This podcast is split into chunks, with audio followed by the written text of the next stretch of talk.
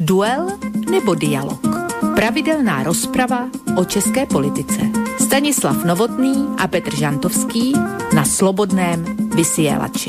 Dualo, dualo, dualo. Príjemný dualo, dualo. dobrý večer, vážení posluchači. Ja vám musím v podstate hneď v úvode dnešnej relácie Dualog oznámiť, že situácia je veľmi vážna. Teda, aby som bol presný, to o tej vážnej situácii netvrdím ja, ale hovoria to všetky možné autority okolo nás. Situácia je vážna, neúnosná, miestami hádam až katastrofálna. E, nuž, ak neveríte, poďte si spoločne, spoločne so mnou vypočuť jeden krátky, asi taký štvor, troj, štvor minútový rozhovor, ja som ho trošku prestrihal, e, ktorý odvysielala v týchto dňoch česká spravodajská televízia ČT24. Ona si vám, vážení poslucháči, pozvala do relácie pod názvom Horizont dátového analytika pána Františka Vrábla, ktorého inak mimochodom spoločnosť Semantic Visions sa zaoberá, čuduj sa svete okrem iného, aj bojom proti dezinformáciám. No a rozhovor s týmto pánom v spomínanej ČT24, ktorý bol odvysielaný v týchto dňoch, dopadol asi takto. Bezprostředně po vypuknutí pandemie se začala šířit taky nákaza dezinformací a státní propagandy. Ta začala přicházet nejprve z Číny s cílem bagatelizovat selhání jejich orgánů, včas identifikovat propuknutí epidemie.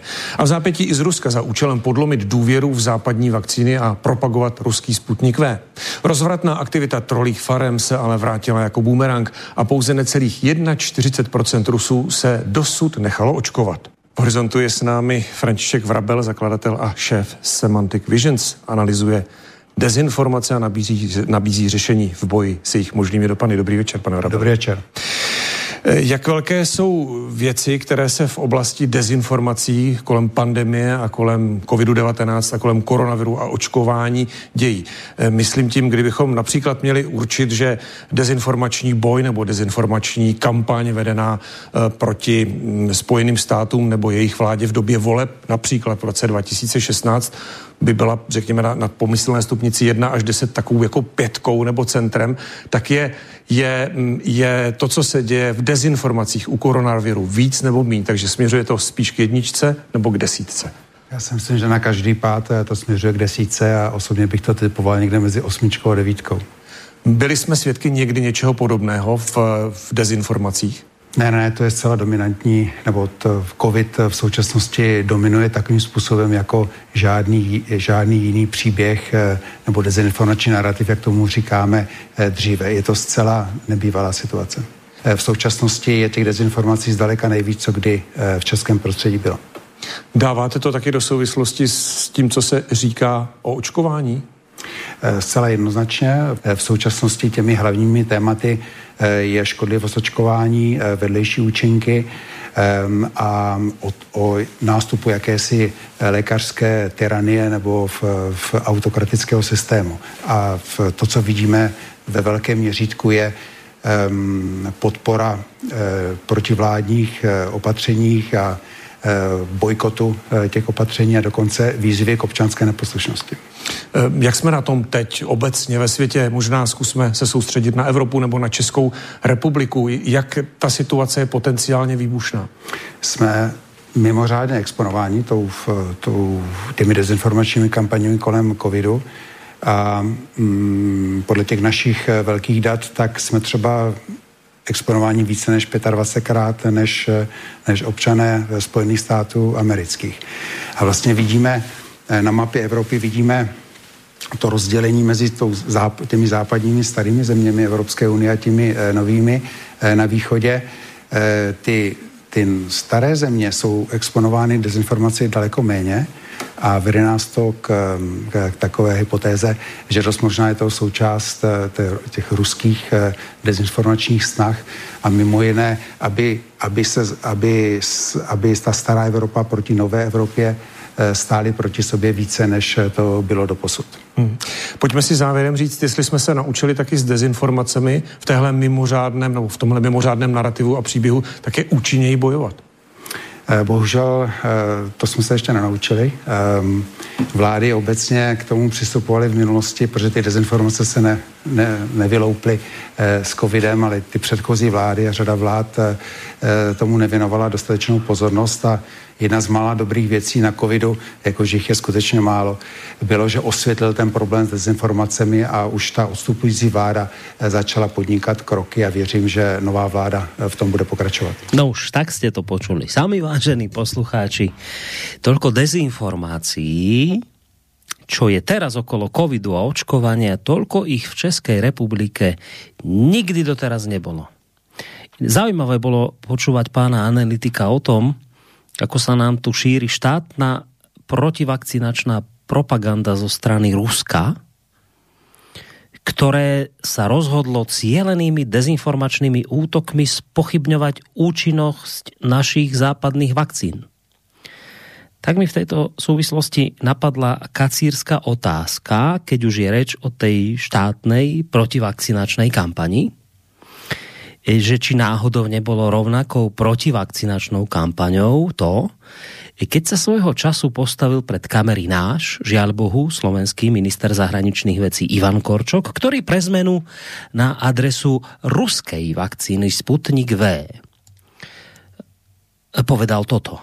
Je zjavné, že táto vakcína alebo Sputnik V nie je len vakcínou, ale je to nástroj v hybridnej vojne. Nestal by som tu, keby to nebolo používané ako politický nástroj, pretože tento politický nástroj robí dve veci. Rozdeluje nás tu doma, rozdeluje nás v zahraničí.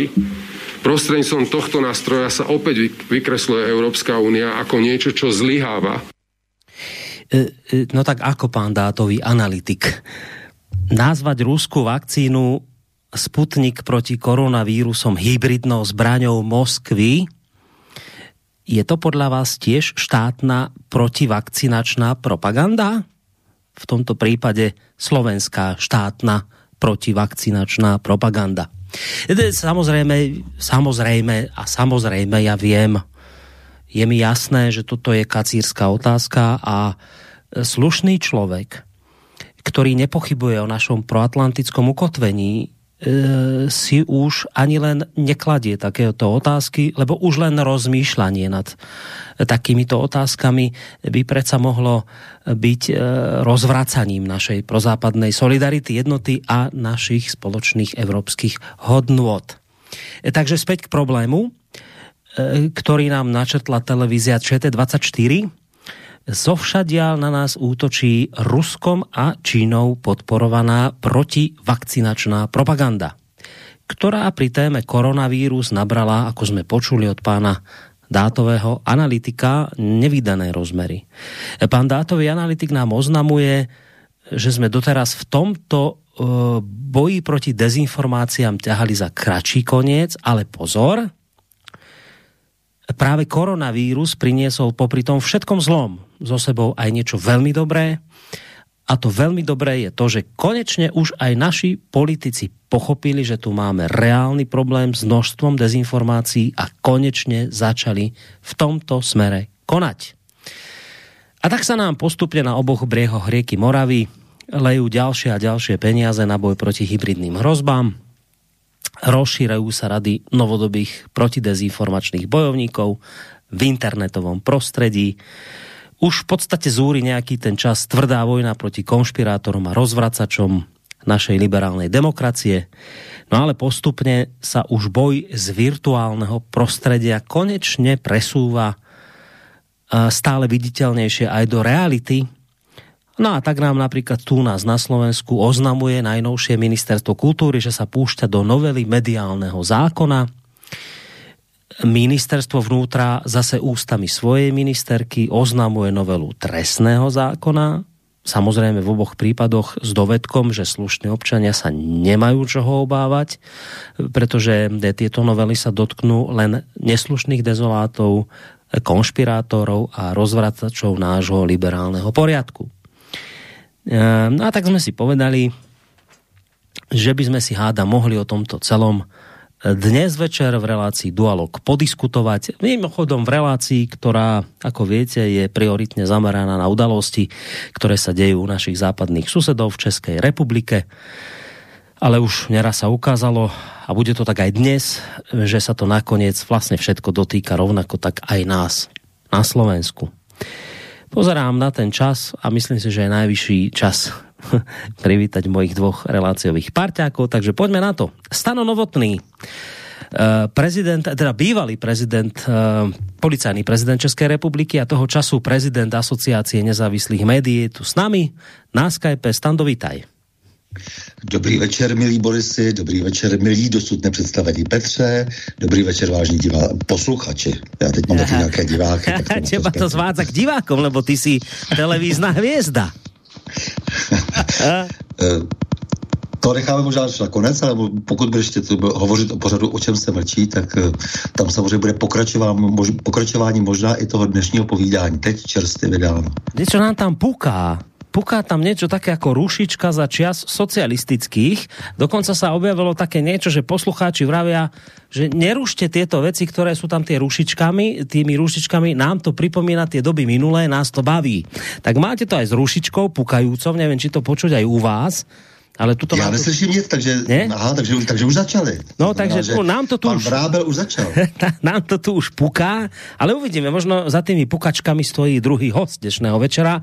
Stále e, tajomstvom opradený, idem teraz e, veľké veci prezradiť. Petr Žantovský, mediálny analytik, ešte asi stále učí aj na vysokej škole, tak by mal byť aj vysokoškolský pedagog, ak mu už to nezatrhli, to neviem. A zároveň aj publicista. Dobrý večer ti prajem, Peťo. Já ti zdravím, Boris, zdravím taky Standu a všechny naše posluchače a posluchačky, ať jsou na celém širém světě kdekoliv. To pukání, eh, no. já mu rozumím velmi dobře, protože my jsme v nějakém záběru jako širším určitého monitoringu.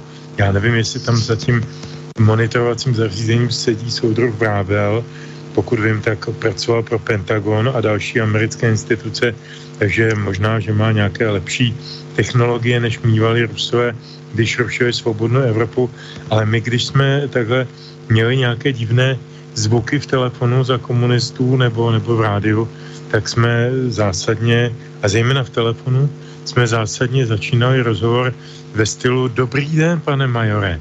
Zdravím vás, jsem rád, že jste s námi u našeho soukromého rozhovoru. Tak já bych to teď asi zopakoval, třeba to bude fungovat.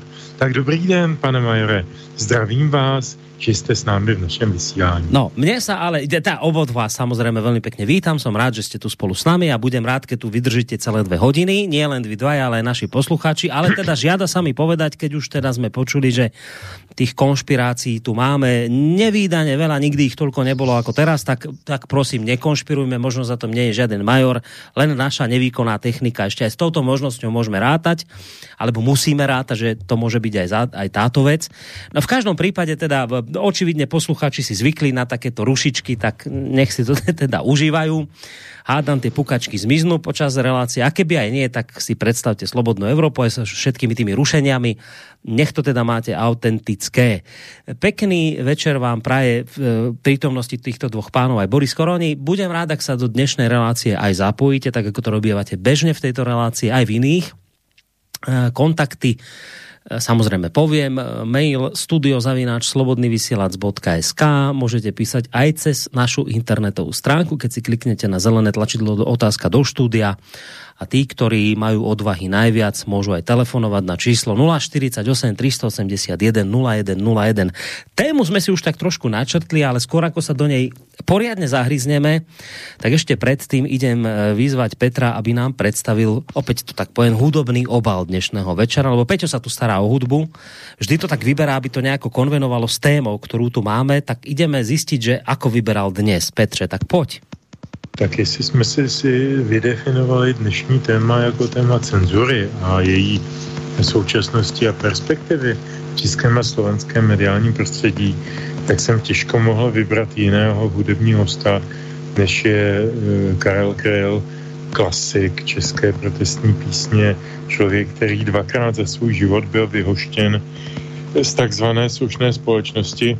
Nejprve tedy po ruské okupaci nebo okupaci vojsky Varšavské smlouvy v roce 68, kdy byl vlastně tak trošku i přinucen k emigraci eh, z jara 69, pak žil 20 eh, let v Německu, kde také díky své upřímnosti, někdo by řekl možná až hubatosti, neměl na ruších ustláno, ho tam neměli rádi, zejména ty reformní komunisti v rádiu Svobodná Evropa. Málo se ví, že třeba Karlovi nechali několik let jenom moderovat nějaký sportovní pořád, než ho pustili k vlastnímu pořadu a, a vůbec jako k něčemu, co odpovídá. To už teraz vůbec nič nepočujeme. Počkej, to už teraz, teraz sa nám už Petr stratil úplne. Stando, ty ho počuješ? Nepočuju, ne, ne, ne. No. Praská v tom strašně. Praská a, a Petr, Petr sa nám úplně vytratil. No. Uh, Petra nemáme. Neviem, čo s tým ideme spraviť, lebo sa nám úplne stratil. Ja hádam mu zavolám na telefon, alebo čo. E, skúsme ešte spraviť. No? Mo, možná pust eh, toho kryla, jestli už tam máš od Petra. No, mám ho, písničky. mám ho, len som chcel dať ešte Petrovi príležitosť niečo povedať predtým, ale on sa nám teraz počkaj odpojil a ja ho skúsim... Pěkně ešte okomentuje. Ja ho, ja ho skúsim znova pripojiť, že či to nebude, či to nepomôže. Tak už mu volám. Ale puká to tam riadne, statočne. Ja si myslím, že pukačky skončia v momente, keď ho presunieme zo Skypeu na telefon. Ani nám nedvíha. No nič, tak spravíme mi to asi, asi tak, že dáme tu pesničku Stando. Asi jo, asi Čo? Dáme, ne, nenahnevá sa na nás, že, že mu to nejako tak vyfúkneme? No, Pet... narušili scénář. Petře, tu si? Já slyším dobře teď přes telefon. No a my? E, možná i přes uh, počítač, zkusím to během písničky. No. Nevím, co se stalo, nějak to úplně začalo strašně bručet a vrčet a bylo to ošklivé. Takže já nevím, kam až jste poslouchali to moje kecání o Krylovi. Mm. E, já to zkusím teda stručně zopakovat. E, teď jsem slyšet, jo, je to dobré. Mm-hmm. Dobré.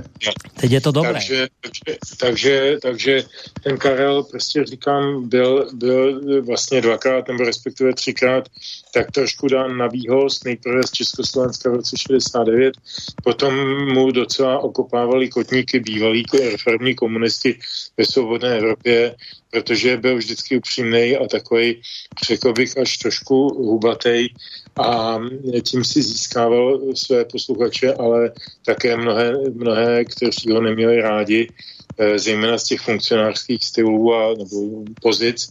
No a, a nakonec v podstatě krátce před svým sklonem Eh, se dostal v Československu zpátky po svém návratu zase do pozice člověka eh, ne, ne, nevítaného, nežádoucího, eh, v podstatě postaveného na blacklist panem prezidentem Havlem a dalšími podobnými takovými typy.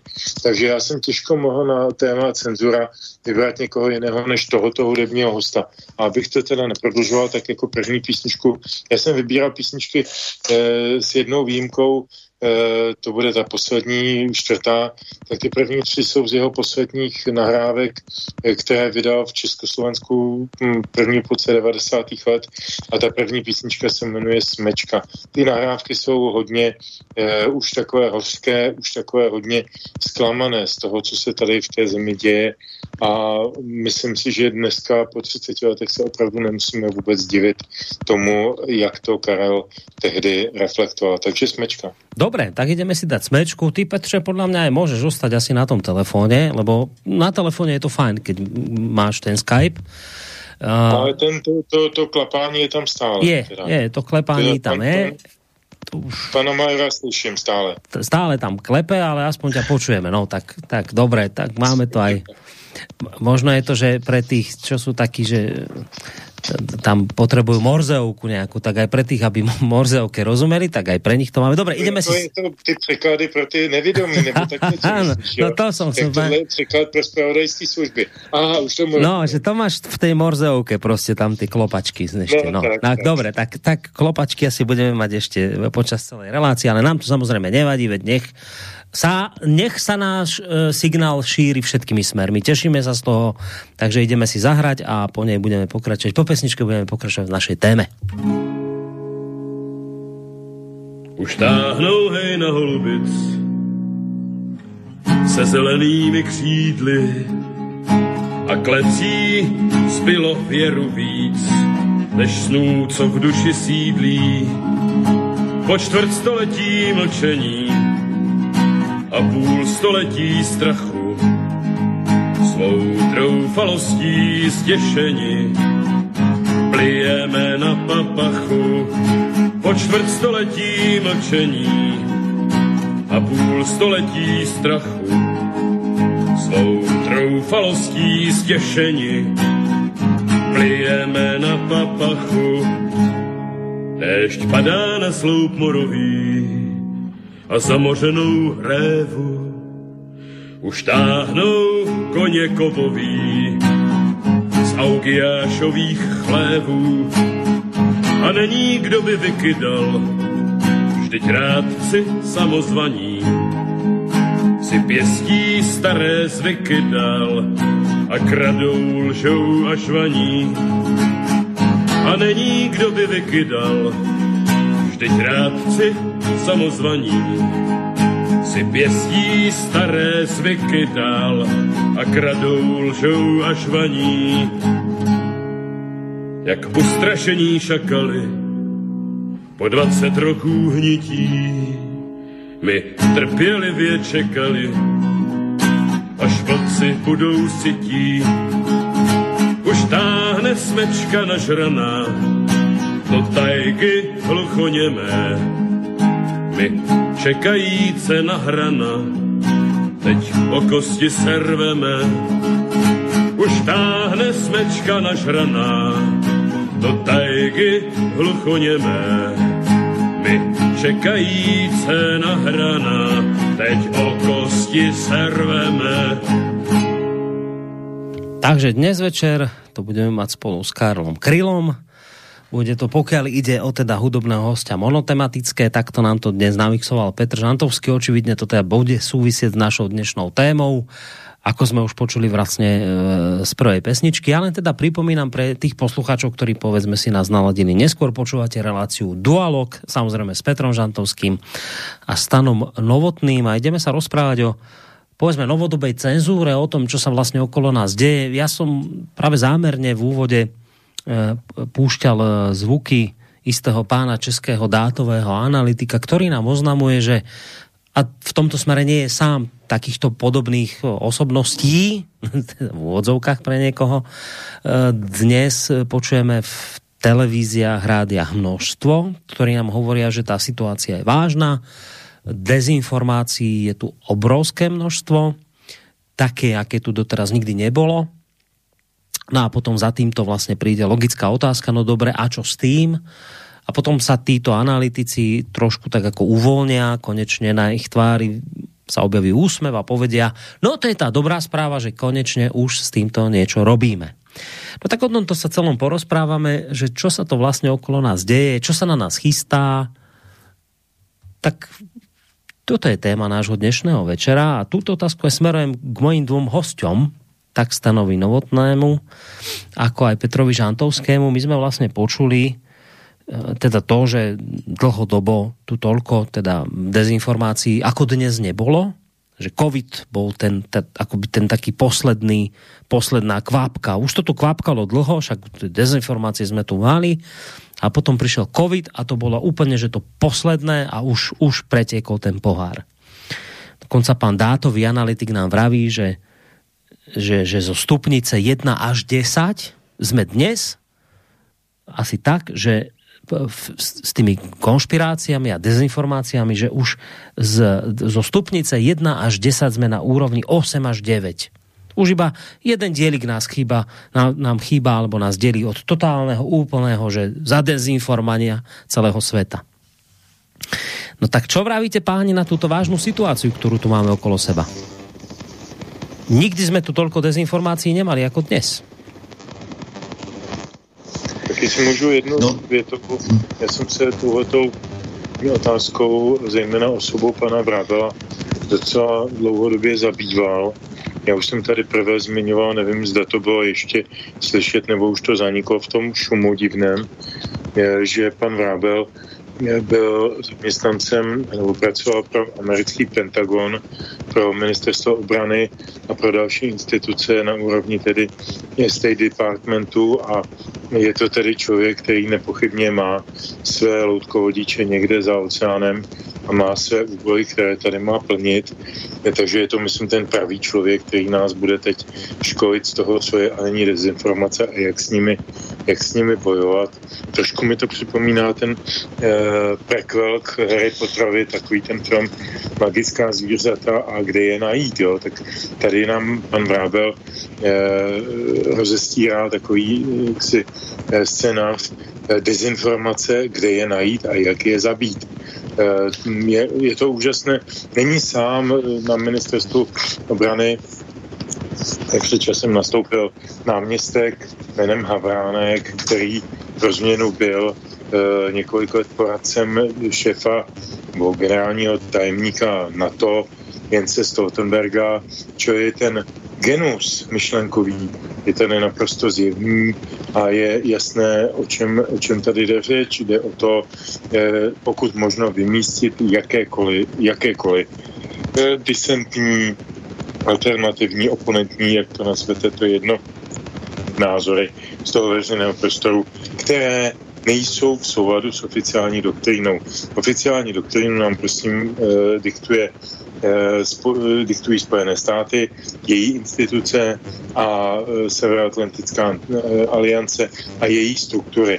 Takhle to je, nemá smysl nad tím bádat, nemá smysl se nad tím rozčovat, je třeba to tak vzít jako fakt a pracovat s tím jako s faktem. A teď nám sem takhle jaksi propouštějí různé, různé prominenty ze svých struktur, kteří obsazují různá Eh, různá poměrně významná místa. Mě by docela jako zajímalo, než bych to chtěl srovnávat, to vůbec nebo že můj totalitní sovětský svaz a liberálně demokratická Amerika. To jsou dva úplně jiné světy, které v životě neměly nic společného a rozhodně nelze nijak porovnávat a analogizovat. Ale stejně by mě zajímalo, jak by se let kdo tvářil, kdyby v české vládě na pozici nebo v Československé, kdy si na pozici náměstka ministra, silového ministra obrany, usedl nějaký člověk, který předtím třeba eh, radil maršálu Grečkovi eh, jako ministru obrany Sovětského svazu, nebo jinému potentátovi, nebo, nebo že by pracoval třeba pro eh, KGB nebo nějakou takovou instituci a teď by oficiálně osedl do české vlády. Mě by zajímalo, jak by se na to kdo díval, jak by na to kdo reagoval. Zejména by mě to zajímalo o takových těch e, statečných bojovníků proti komunismu, jako je Jaromír Štětina a podobně, Martin Mejstřík a tak, eh, těch, těch eh, opravdu jaksi upřímných antikomunistů, kteří nikdy nebyli v žádné spravodajské službě, v žádném svazu mládeže, funkcionářů a byli celou tu dobu byli bojovníky proti tomu totalitnímu hnusu, který jsme tady prožívali. Tak jak by se na to dívali oni, kdyby teď jako, nebo tehdy byli v pozicích ministerských úředníků takovéhle šajby. Teď tady máme dvě šajby, které které pocházejí z amerických eh, vojensko politických kruhů a máme je poslouchat. Oni nám budou říkat, co smíme a nesmíme dělat a jak jsme a nejsme a budou nás kádrovat. To je naprosto unikátní situace. No, Petře, ještě, ještě skoro jako dáme eh, priestor stanovi, neskúsili by sme prejsť na telefon s tebou, normálně klasický telefon, že by som ti zavolal na tvoj telefon, lebo strašně nám to... Ještě stále to zlobí, jo, uh-huh, stále to uh-huh. zlobí. Stando, aj ty to asi počuješ, že to ruší, ne? Ruší to, no, ale celkově no. to ruší. No dobré, ruší Petře, to, když ty mluvíš, zku, no. zkusím já... Na normální telefon, no, jasně. No. Zkusím to urobiť... celý tohleto kecání, co jsem teď tady provozoval... Nie, ako počuť to, nie, nie, bolo ťa, bolo ťa počuť, len tam je hrozba tá, tá, že keď rozprávaš, tak môžu poslucháči sa viacej zameriavať na to, ako to ruší, než na to, čo hovoríš. Tak preto hmm. by som urobil tú vec, že by som ťa skúsil zobrať na telefón. A teraz, kým bude Stano odpovedať, tak skúsim ti zavolať normálne. Vytoč mi, vytoč mi telefon. Tak, tak, tak. Či, čiže ty sa teraz odpoj normálne. Ja odpoj sa. Tak, a ja ti zavolám na telefon, presne tak. Čiže skúsime to urobiť takto. Uh, Stando, počul si aj ty, že vlastne toľko dezinformácií, koľko tu máme teraz, tu vlastně nikdy nebolo do, doteraz. Toto je akože novum totálne. Tak čo na to vravíš, čo si počul od pána Vrábla? A Petře, ty sa môžeš odpojiť, lebo ešte si sa stále neodpojil, stále nám tam ešte, ešte pukáš, tak sa odpoj, prosím ťa. Ak už ne... Alebo vieš čo, takto, ja to zruším stando a zavolám ti náspäť, dobre? No, čiže ideme zavolať stanovi novotnému. Sekundu. Aby sme tieto rúšičky nějak vyriešili. No, takže voláme. No, Stando, tu si? Ano, jsem zpátky. Dobre, dobre, takže moju otázku si počul, hej? Je že... tam trošku echo. No, dobre, zkus teraz. Mm. Echo, echo, ještě trošku už je to lepší, výborně. No, eh, tak samozřejmě to, o čem se tady dnes bavíme, eh, mě zajímá z mnoha úhlů. Eh, například to, že vlastně unikl jakýsi akční plán k národní strategii pro čelení hybridnímu působení a ten akční plán unikl z ministerstva obrany. Eh, ten cizí prvek je v tom, mimo jiné, že se tím zabývá ministerstvo národní obrany, ministerstvo tedy, jaksi, které se takovými věcmi zabývá eh, třeba ve Spojených státech. To není vůbec naše česká eh, tradice, že by ministerstvo obrany, které se má věnovat případně nějakému budoucímu válečnému konfliktu, takže se věnuje dezinformacím. To znamená, že vlastně se tady vytváří atmosféra, že jsme před nějakým válečným konfliktem, vůbec se mi to nelíbí a je to zase opět eh, americká tradice, která je nám vnucována. Budeme tedy na ministerstvu obrany bojovat. E, to je jedna věc. E, za druhé mě zaujalo také to, že takový ten největší spojenec, ta, to mediální prostředí, to jsou bakalová média. Ta bakalová média se velmi intenzivně zaobírala v tomto týdnu právě těmi, tím akčním plánem k národní strategii pro čelení hybridnímu působení. Bez ta čeština je úžasná, hlavně to připomíná normalizaci, akční plán po roce 68 to je další věc. Ale e, zajímavé je, že právě se to chopili, a, chopili, chopili Bakalovy noviny a e, takovým hlavním praporečníkem e, Jan Horák, který si stěžuje, že se zatím boji s dezinformacemi vyhýbá e, vláda Andreje Babiše. Takže konečně, konečně, konečně se bude fízlovat, konečně se bude, e, bude udávat, konečně se bude e, bojovat s těmi, kteří nám rozvrací republiku. Mimochodem, poslechněte si někdy ty proslovy eh, o rozvracení eh, republiky a o těch eh, dizidentech, kteří to s námi nemyslí dobře, jak zaznívali v 70. a potom v 80. letech, když se už přibližoval ten bod zvratu.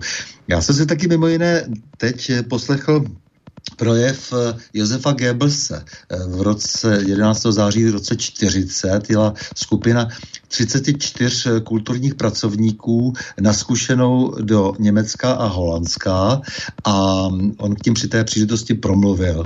A vysvětlil jim, že je třeba samozřejmě v podstatě bojovat také s dezinformacemi a že je třeba dát se vlastně zcela do služeb té velké říše. A potom, že nám bude umožněno, že se můžeme také zabývat českou kulturou, že to je všechno v pořádku, že proti tomu nic nemají, že mají velký trh, že můžeme pustit třeba české filmy do, na ten německý eh, trh, ale samozřejmě musí být vidět, že eh, stojíme za německou říší. Tak zrovna tak musí být vidět, že opravdu eh, dnes velmi intenzivně eh, stojíme za eh, americkými zájmy ve střední a východní Evropě a protože ze všech stran, konec konců Petr to tady zmínil, tady padlo jméno Stoltenberga, generálního tajemníka NATO, ze všech stran teď slyšíme, jaké hrozby k nám přicházejí z toho východu, ačkoliv samozřejmě to je nějaká retorika a na druhé straně víme, že ten zájem je přesně opačný, ten zájem je vyvolat konflikt, protože jde o to, že v Rusku jsou hod suroviny, možnosti a je to tedy ten nejvhodnější nepřítel na planetě dnes. No a my musíme být postaveni do toho správného šiku, no a kdokoliv by snad chtěl o těch věcech diskutovat a chtěl by třeba diskutovat i o covidu, samozřejmě pan Vrábel tady hovoří hovořím o té covidové situace především, ale ono je to vlastně přece součást té celé strategie. Ta diskuze o tom covidu zase je postavena tak, že ta pravda je jenom na té jedné straně, že zase za tím mořem vědí nejlépe, co máme dělat a jestli se máme očkovat a neočkovat a jaké vakcíny máme, máme k tomu očkování používat a tak dále, tak dále, ale všechno to směřuje v podstatě k jednomu a zaujalo mě tedy na tom, že to má celé koordinovat ministerstvo obrany. To je, to je prostě docela skandální. To, a nevím vůbec, proč tímto způsobem jasně dáváme najevo, že jak si tady jsme už téměř na nějaké frontě. No, no preto, lebo hm, to je ten druhý argument, ktorý často zaznieva, že jednak je tu tých dezinformácií veľa, však vy ste vravili teraz to, čo ste povedali, ale teraz kritik, alebo ten pán Vrábel, alebo niekto by vám povedal, viete čo, toto všetko, čo ste doteraz hovorili, to je milé, pekné, ale my tu máme vážny problém. My tu máme vážny problém, tých dezinformácií je jednak veľa, ale hlavne prišla koronakríza, prišiel koronavírus a v tejto chvíli páni už ide o ľudské zdravie a čo keby len o zdravie, ide o ľudské životy. To je to novum, to je to, prečo už sa musíme postaviť na odpor, prečo už musíme niečo robiť a tešíme sa z toho, že už konečne niečo robíme, lebo, lebo doteraz to bolo tak, že dobre, však ste si tvrdili, že Zem je plochá, niekto vravil gulatá, tak sme sa smiali a, a niekto tvrdil, že tu máme neviem niečo, chemtrails a bla bla bla, tak sme sa smiali. Ale teraz už akože to došlo do bodu, že pozor, už to stojí ľudské zdravie, ľudské životy. Preto musíme konať, preto musíme niečo robiť, preto už musíme prostě na toto začať reagovať lebo už je situácia vážna. Už to nie je sranda, už to sa nemôžeme zasmiať nad, nie, nad nejakým dezolátom. Prostě títo dezoláti, blázni, konšpirátori už robia veci, že už to stojí nás ľudské životy, už to reálne zabíja ľudí. Tak preto musíme konať. No tak, tak to je to novum, to je tá nová situácia, ktorá doteraz nebola tak to by vám ten kritik povedal, obi dvoch by sa vás opýtal a vy tomu nerozumiete, vy to nevidíte, vy nevidíte, že tu ľudia nevinní zomierajú len preto, lebo uverili klamstvám, uverili konšpiráciám, dezinformáciám, o covide, o očkovaní, o neviem čom, vy to nevidíte, že tu zomierajú ľudia, ktorí by zomierať nemuseli, keby sme, veď si to počuli, Vrábel vám to povedal, Slováci, Česi sú 25 násobne viac ohrozený dezinformáciami ako občan Spojených štátov amerických. To je iných zaujímavé, že to automaticky porovnáva s občanom USA, ale dobre. Tak občan USA je 25 krát menej e, bombardovaný e, dezinformáciami ako, ako vaši občania, chudáci tam Česi, tí 25 násobne viac dezinformácií od rána do večera počúvajú ako obyvateľ Spojených štátov amerických. Však to vy to nevidíte? Vy nevidíte, že tu zomierajú chudáci ľudia, ktorí uverili klámstvám? No tak samozřejmě my máme eh, samozřejmě na, na tu druhou stranu eh, všichni odpovídat neustále, že máme obavu, že naopak ti lidé, kteří cenzurují, eh, takže nás připraví postupně o ty lidské životy, ty, ty naše společnosti, protože jsou to právě oni, kteří zamlčují řadu informací, které by mohly poukázat například na to, že právě třeba díky nouzovému stavu, já jsem teď natáčel třeba s Radomilem Báb, Havlíčkem, šéfem podnikatelských odborů, který jednoznačně má svoje statistiky, eh, která, který eh, hynou firmy a sociální eh, zázemí se zhoršuje zhoršuje malých drobných podnikatelů a živnostníků a monopolizuje se obrovský trh třeba. Tak to samozřejmě potom má sociální nějaké důsledky a pochopitelně obrovské škody na zdraví. To samozřejmě vždy velmi úzce souvisí. A celá řada těch dalších věcí, které se dějí v té, eh, v té době koronavirové, eh, působí, celkově se zhoršuje eh, zdravotní péče, způsobí samozřejmě proti jasně tomu zdraví národa celkovému. No a, a tím pádem my voláme potom, že chceme, aby eh, také tyto argumenty byly slyšeny. To je celé, co můžeme dělat a svým slabým hlasem, eh, který se chystají umlčet, eh, právě ti, kteří mají zájem na tom, abychom sloužili cizím zájmům a správně pochopit koronavirus, to je také v cizím zájmu, no tak samozřejmě prostě nic jiného dělat nemůžeme, než se ozývat a, a nebrat tyto lidi vůbec vážně. Dobre, dobre, Stando, počkej ještě chvíli, Petře. Takže keď ti někdo povie, že že vďaka takým ľuďom ako ty dnes zomierajú naši spolupčania, lebo uverili klamstvám a dezinformáciám, ty na to odpovedáš čo?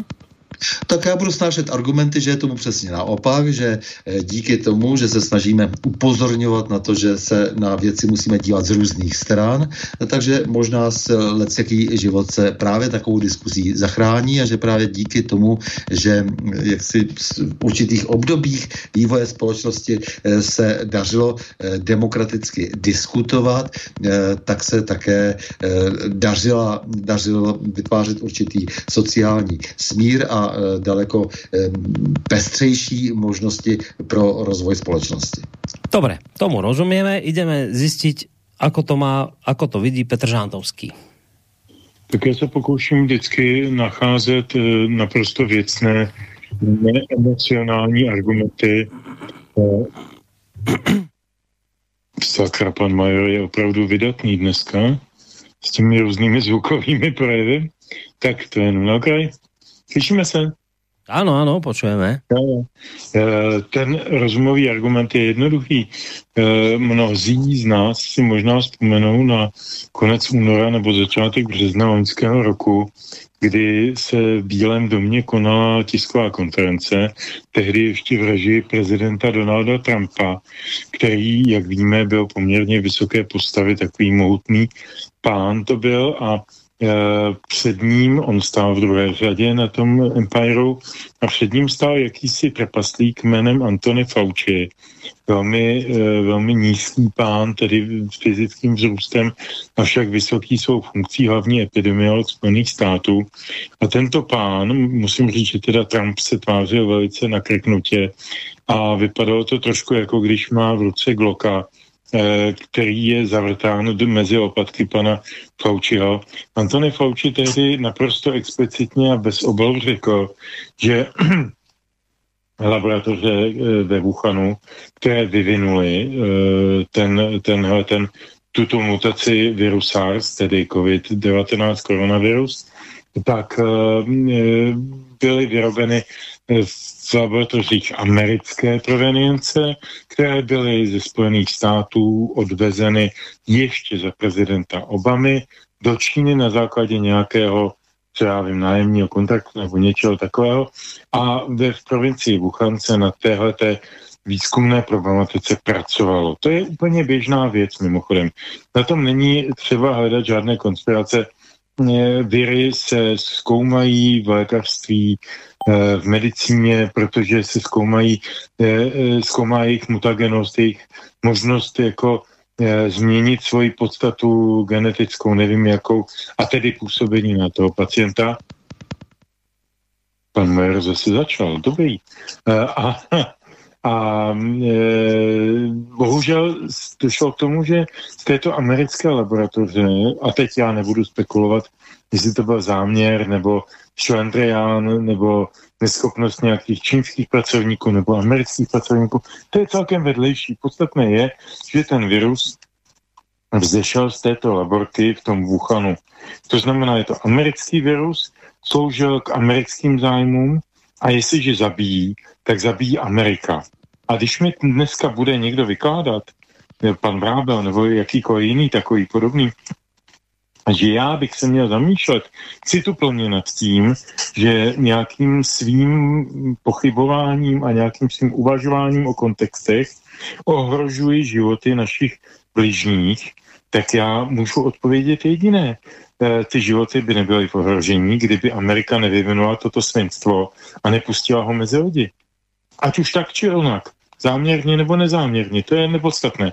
To, to je jako je ne, jenom neschopnost nebo neochota americké administrativy tu záležitost vyšetřit. My jsme byli krvení legendou o tom, že to vynesla nějaká uklízečka někam na trh v podobě nějakého nakaženého netopíra, který ho tam sežrali Číňani a tím se to začalo začalo uh, vířit a začalo se to šířit po celém světě, ale přitom jsme slyšeli také to, že podobný virus uh, typu SARS měli američtí vojáci, kteří se navrátili do Ameriky z nějakých zahraničních misí už o několik měsíců dříve, tedy v podstatě v zimě nebo na podzim 1919. Čili znova jsme zpátky v Americe.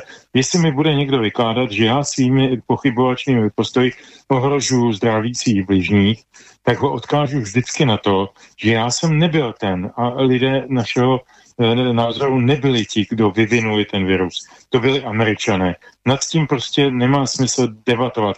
To přiznal hlavní epidemiolog Spojených států Antony Fauci. Tečka.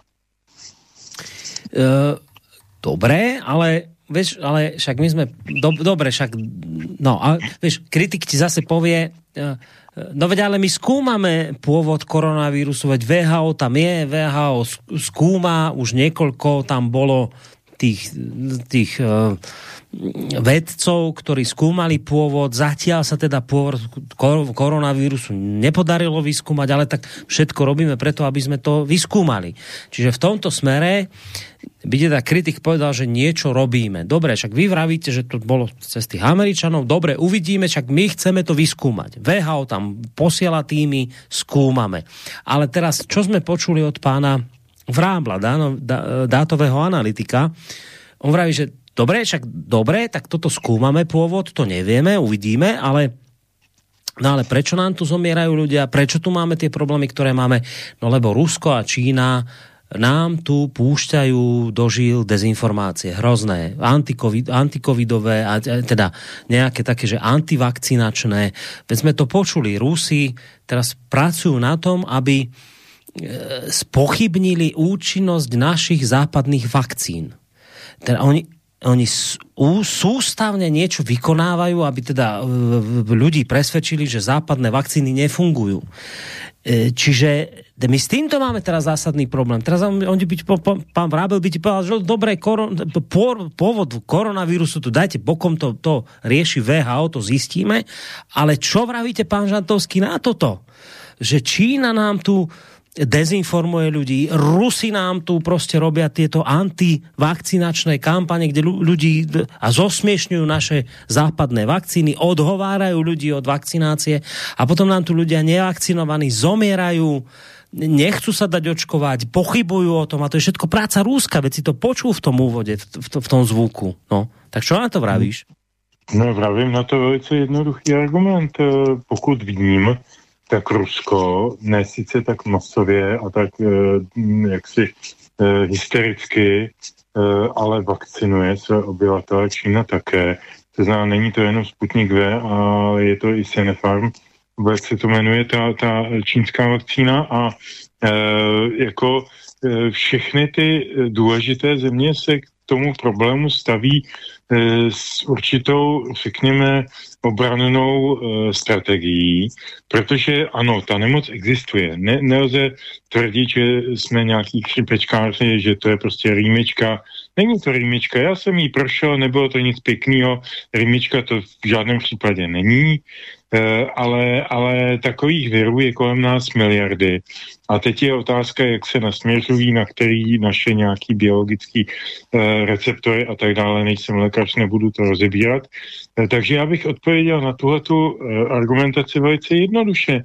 Uh, přeci není to o tom, že Rusko nebo Čína odrazuje masově lidi od vakcinace.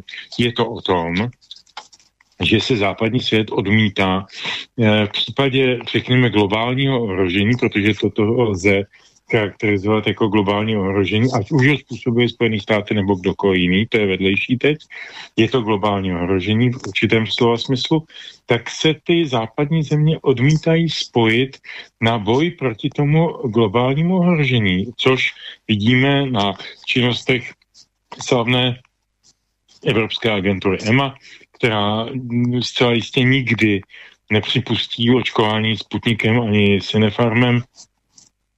Protože proč?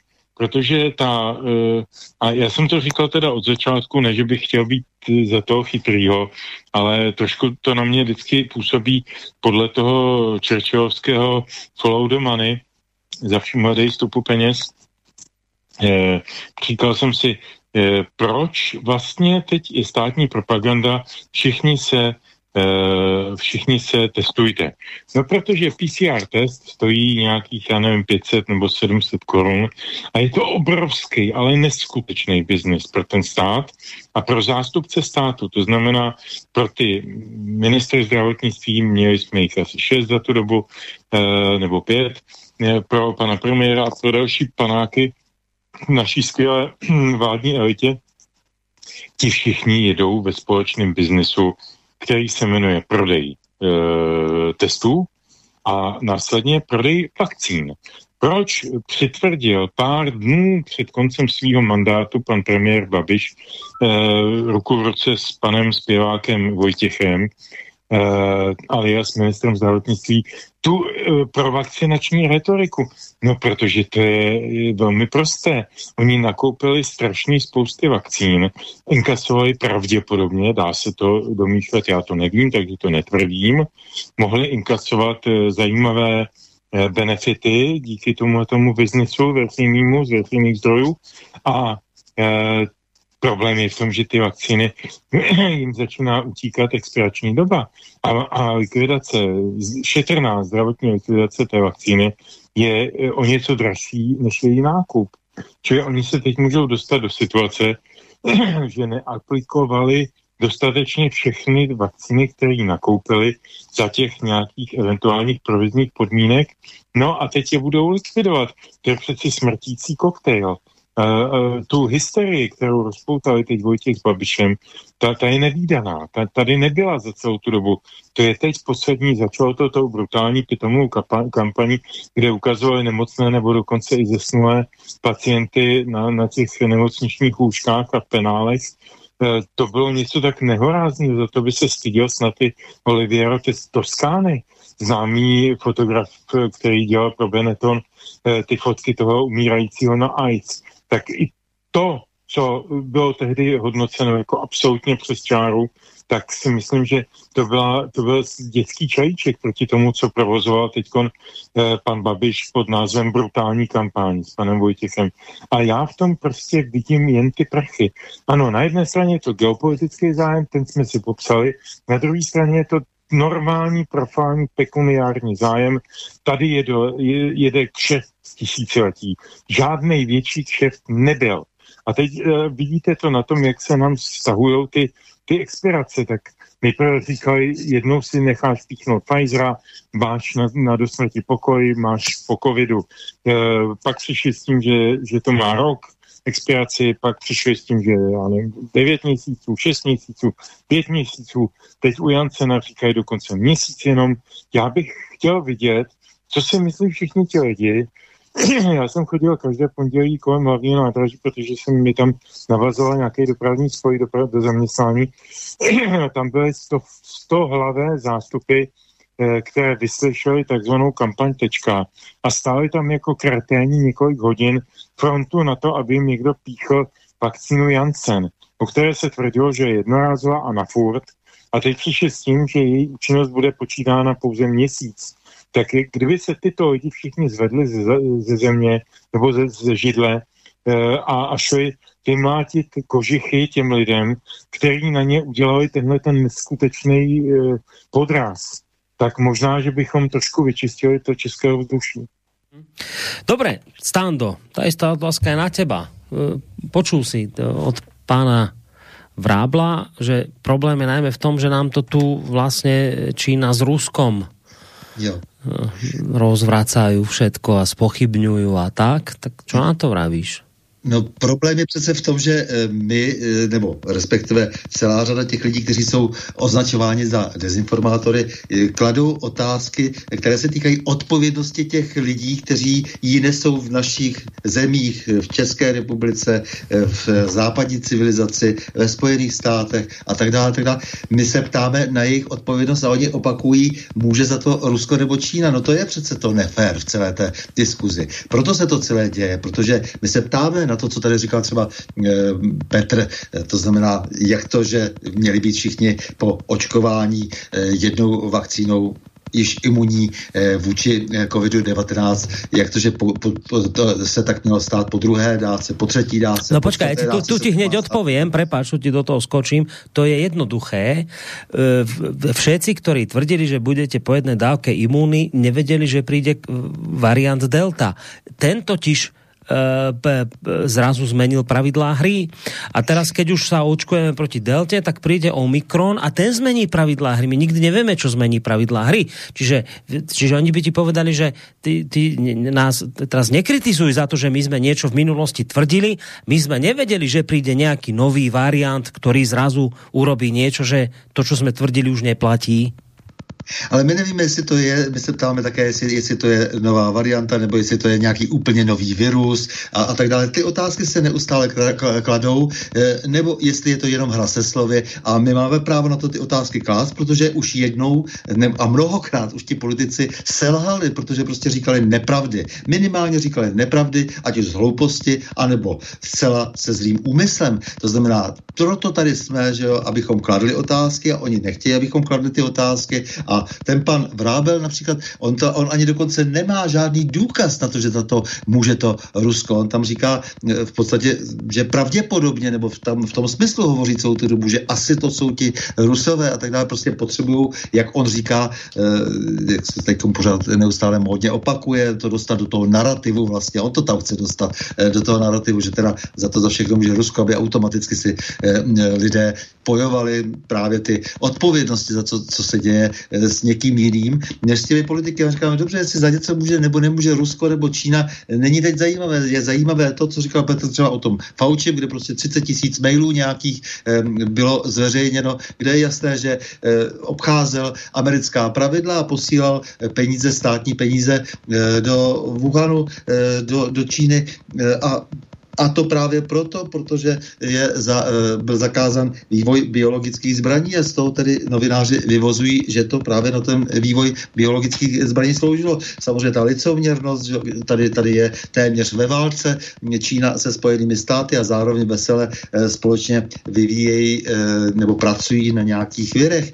Takže je tady strašná spousta otázek, na které máme právo znát odpovědi, ptáme se a celá evidentně ta druhá strana ty odpovědi odpovědi dávat nechce, protože například poté, kdy už je jasné, že je podezřelý pan Fauci jaksi z několika velmi závažných trestných činů, tak nikdo se nehodlá ho vyšetřovat. Že? To znamená, že my nemáme zase důvod věřit těm, kteří říkají o těch, kteří se ptají, že jsou dezinformátoři, že se ptají eh, poctivě. Eh, jasně z toho ze všeho vyplývá, že ti lidé eh, zakrývají odpovědnost těch, na kterých, na, na kterých sami závisejí, zakrývají odpovědnost politiků, zakrývají odpovědnost odpovědných specialistů. U nás eh, zase, jak eh, pravil Petr, prostě eh, zcela evidentně ti lidé jsou napojeni na ten biznis, jsou přímo ve firmách, ti vybraní specialisté jsou jasně ve strukturách, které bohatnou z vakcinace, to je zcela zjevné,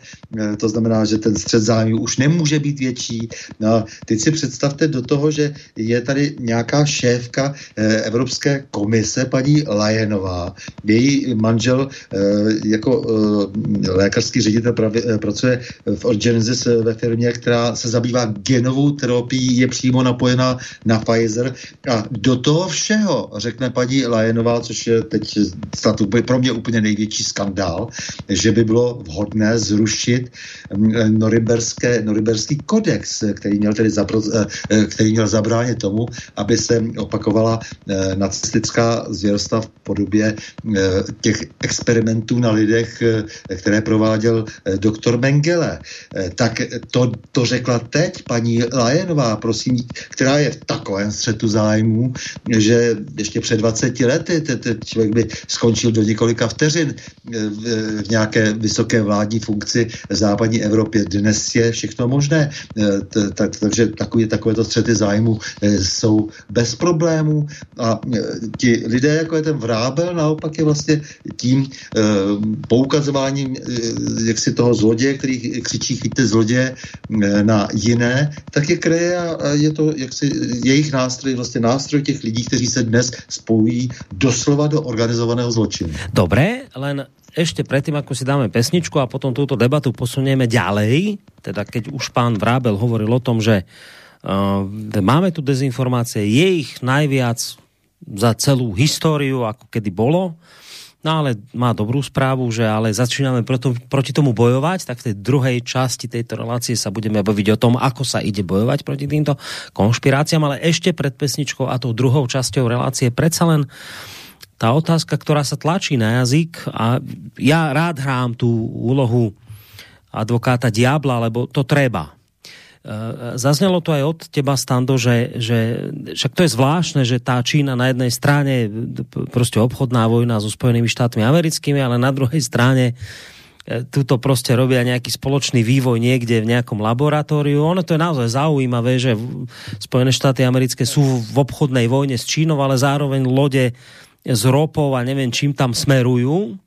No ale na druhej strane, dobre, tak však to je zvláštne, ale na druhej strane ja teraz čítam správu, to, to, to je nová správa teraz. Prejdeme z, z Číny na Rusko. Najnovšia správa v súvislosti s Ruskom, ktorá teraz nedávno vyšla pár minút dozadu, Rusko v spojitosti s Ukrajinou varuje pred opakovaním kubánskej raketovej krízy. E, Sergej Riabkov, ktorý je tajomník ministerstva zahraničných vecí, myslím Ruskej federácie, hovorí, že počúvate, situácia s tou Ukrajinou je tak vážná, že ak neprestanú Spojené štáty tlačiť a západní spojenci ich, my tu budeme mať že dokonca možno, že ja, k, hrozbu jadrovej vojny. Teraz, ale prečo to hovorím? No ale tí Rusi, ktorí teraz hovoria toto, že, že pozor, lebo my tu máme vážnu situáciu, niekto sa snaží dostať Ukrajinu do NATO a to je pre nás červená čiara, pozor na to, aby ste znova nevytvorili krízu, aká bola v minulosti kubánska, tak z toho je očividné, že tí Rusi sú vo vážnom spore so západným svetom. O tom asi nikto nepochybuje. Ale na druhej strane tí Rusi tiež takisto hovoria o potrebe očkovania, o potrebe boja proti koronavírusu. Nakoniec sám Putin, ak je to pravda, on aspoň to tak tvrdí, je tiež sám zaočkovaný. Tak, tak vieš, tá, tá otázka, ktorá sa tlačí na jazyk, ak by toto všetko bolo nejaké akože vymyslené a nejako... A prečo by sa na tom aj tí Rusi podielali? Prečo by aj ten Putin vyzýva ľudí k očkovaniu? K tomu, že teda ten vírus je vážný, že, že, že však prostě bojujeme proti němu, veď Rusi sami vytvorili e, vakcínu Sputnik, tak, tak, tak Stando, a to je aj na teba, Petře, tak tak Stando, tak prečo by to tí Rusi robili? Čo, oni hrajú tu hru s tými elitami? Tí Rusi, ktorí dnes vravia, že ak neprestanete, bude, bude jadrová vojna. Oni to už hovoria otvorene, ak neprestanete tlačiť Ukrajinu do NATO, hrozí jadrová vojna tak títo Rusi budú hrať hry nejaké vakcinačné so Západom? Veď to nesedí. Logicky to, to sa prostě bije. Tak, tak ako si vysvetľuješ Stando, a aj ty Petře, Stando, ako si vysvetľuješ, že, že tak prečo by aj Rusi na túto, na túto vec koronavírusovou nabehli? Ale jestli je to v Rusku, v Americe nebo u nás, všude je to opravdu obrovský biznis. To se nedá nic dělat a e, já samozřejmě e, věřím tomu, že i velká část těch lidí, stejně jako tady v, ve státech anebo v Rusku, věří dokonce těm vakcínám. Možná jsou to dokonce i ti samotní, velká část těch samotných lékařů, ale samozřejmě zase proti ním, jako je tady veliká i v tom Rusku veliká opozice, tak samozřejmě ty vakcíny dnes představují tak enormní příjem, že se nemůžeš divit tomu, že si vlastně všichni chtějí na tom nějakým způsobem zobnout, na, na, celé, na celém tom obrovském biznesu. A pochopitelně, že ty firmy působí nadnárodně všechny. Dobre, Petře, ty to jako vidíš? No tak já už jsem to říkal, já jsem přesvědčen o tom, že ta věc existuje, jsem přesvědčen o tom, že byla vyvolána záměrně uh, ta politicko-ekonomická reakce, která má přinést zisky hlavně korporátům. A jsem také přesvědčen o tom, že celá ta, ten přenos uh, tématiky a, tlačení ohledně Ukrajiny je zástupný prvek. Eh, americký novináři tomu říkají red herring, jako červený sleď. To je něco, co neexistuje. Sleď je takový šedo, hnědej nebo zejména šedej jako ryba a červený sleď je něco, co je nápadného. Typickým červeným sledem e, byly, byly rozmanité e, novinářské aktivity kolem Billa Clintona, aby se oddálilo nebo e, vzdálilo trošku jakoby ta pozornost veřejnosti na jeho na jeho orální sex se Sočnou Levinskou. Eh, říká se, že typickým červeným sledem eh, byly i ty, i ty eh, rozmanité aktivity kolem George Busha, Bushe mladšího, který rozpoutal válku v Iráku v roce 2013 úplně, 2003, pardon, úplně zbytečně, nesmyslně, bez důkazů, bez čehokoliv. Jako tyhle ty vypouštěný, kdo chce vidět, co to je, tak je se podívá na film Vrtěti psem, to je naprosto dokonalý, uká, dokonalá ukázka toho, jak se modeluje historie a jak se manipuluje se skutečností. A já mám za to, že i tyhle ty přetlačované a tyhle ty tance a propagandistické bludy, které se e, točí teď kolem, e, kolem Ukrajiny, jsou v podstatě jenom náhradním tématem, který je před, předhozeno veřejností a teď se tady upozorňuje na to, hele, Rusko tady eh, připravuje jadernou válku na Ukrajině, eh, zatímco my, ty dobří, američani to říkají, že jo, to je typický americký slovo, my jsme ti dobří, existuje o tom i dobrá kniha jedních uh, německých novinářů. My jsme ti dobří, my se stáme o covid, o veřejné zdraví a oni tam chystají tu jadernou válku. To je typická propagandistická taktika kterou známe z 50. let, americký brouk, mandelinka, bleble, všechny tyhle ty věci už známe. Není nic nového, oni nejsou schopni dokonce ani kreativně nic nového vymyslet, jenom je to čím dál nebezpečné. Dobre, Petře, ale ta otázka zněla jinak. Ta otázka zněla, ak si tu západný svět namodeloval čokoľvek, to je jedno čokoľvek, ak spolupracoval s Čínou a vymyslel koronavírus, prečo by Rusi, ktorí pomaly idú podľa toho, čo čítame, pomaly už, ak teda to neprestane, tak pôjdu do vojny za tú Ukrajinu. Však prečo by Rusi nabehli na tento istý štýl boja proti koronavírusu? Prečo by vymýšľali vakcínu? Prečo by sám Putin, a to, a to je objektívny fakt, že Putin Putin, ruský prezident, vyzýva ľudí k vakcinácii, tak to už aj ten Putin, lebo to je, to je, to je legitímna otázka, ktorú si ľudia kladú, tak čo už aj Putin slúži tým záujmom svetovým, aby tu sa prostě zarábali prachy a neviem čo, tak aj Putin už tomu podľahol? Takže ako to je? Pokud vím, tak Putin vyzývá k vakcinaci svou ruskou vakcínou Sputnik V, takže, takže to určitě nenabíhá na zájmy amerických korporátů, to za A. Za B je, taky musíme brát v úvahu, co kdo říká v jakém kontextu. A ta, to, to přirovnání k té kubánské krizi mi nepřijde úplně nesmyslné, protože tam samozřejmě je, jako došlo k určitým vzájemným provokacím mezi Ruskem a Spojenými státy. Je, obrovský debakl v zátoce sviní a spousta dalších historických událostí, ať si to každý nastuduje, je to všechno dostupné. Eh, Amerika tam absolutně, jak říkáte Slováci, vy zlyhala. Jo, to, to je správné slovo. já jako česky říká selhala, ale mně to nepřijde tak silné, tak emotivní. Tam zlyhala Amerika, jo, skutečně. A ona zlyhala potom ještě asi 150krát téměř ve všech konfliktech, do kterých se vložila jediný konflikt, vyřešila ve svůj prospěch a to bylo svržení Allenda v Chile a nahrazení e, Pinochetem a a ta genocida, která tam potom nastala.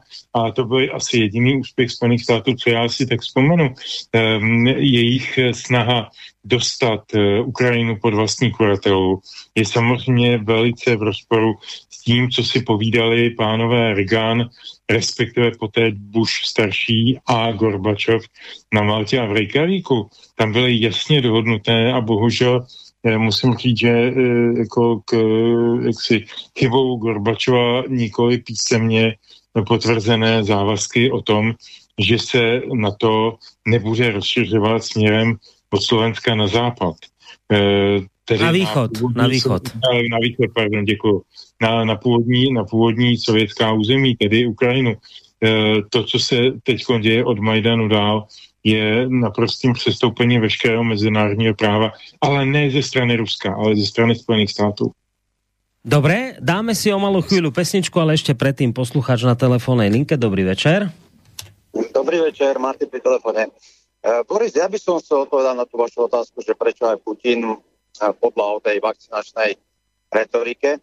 A samozrejme je tam biznis, to je prvá vec.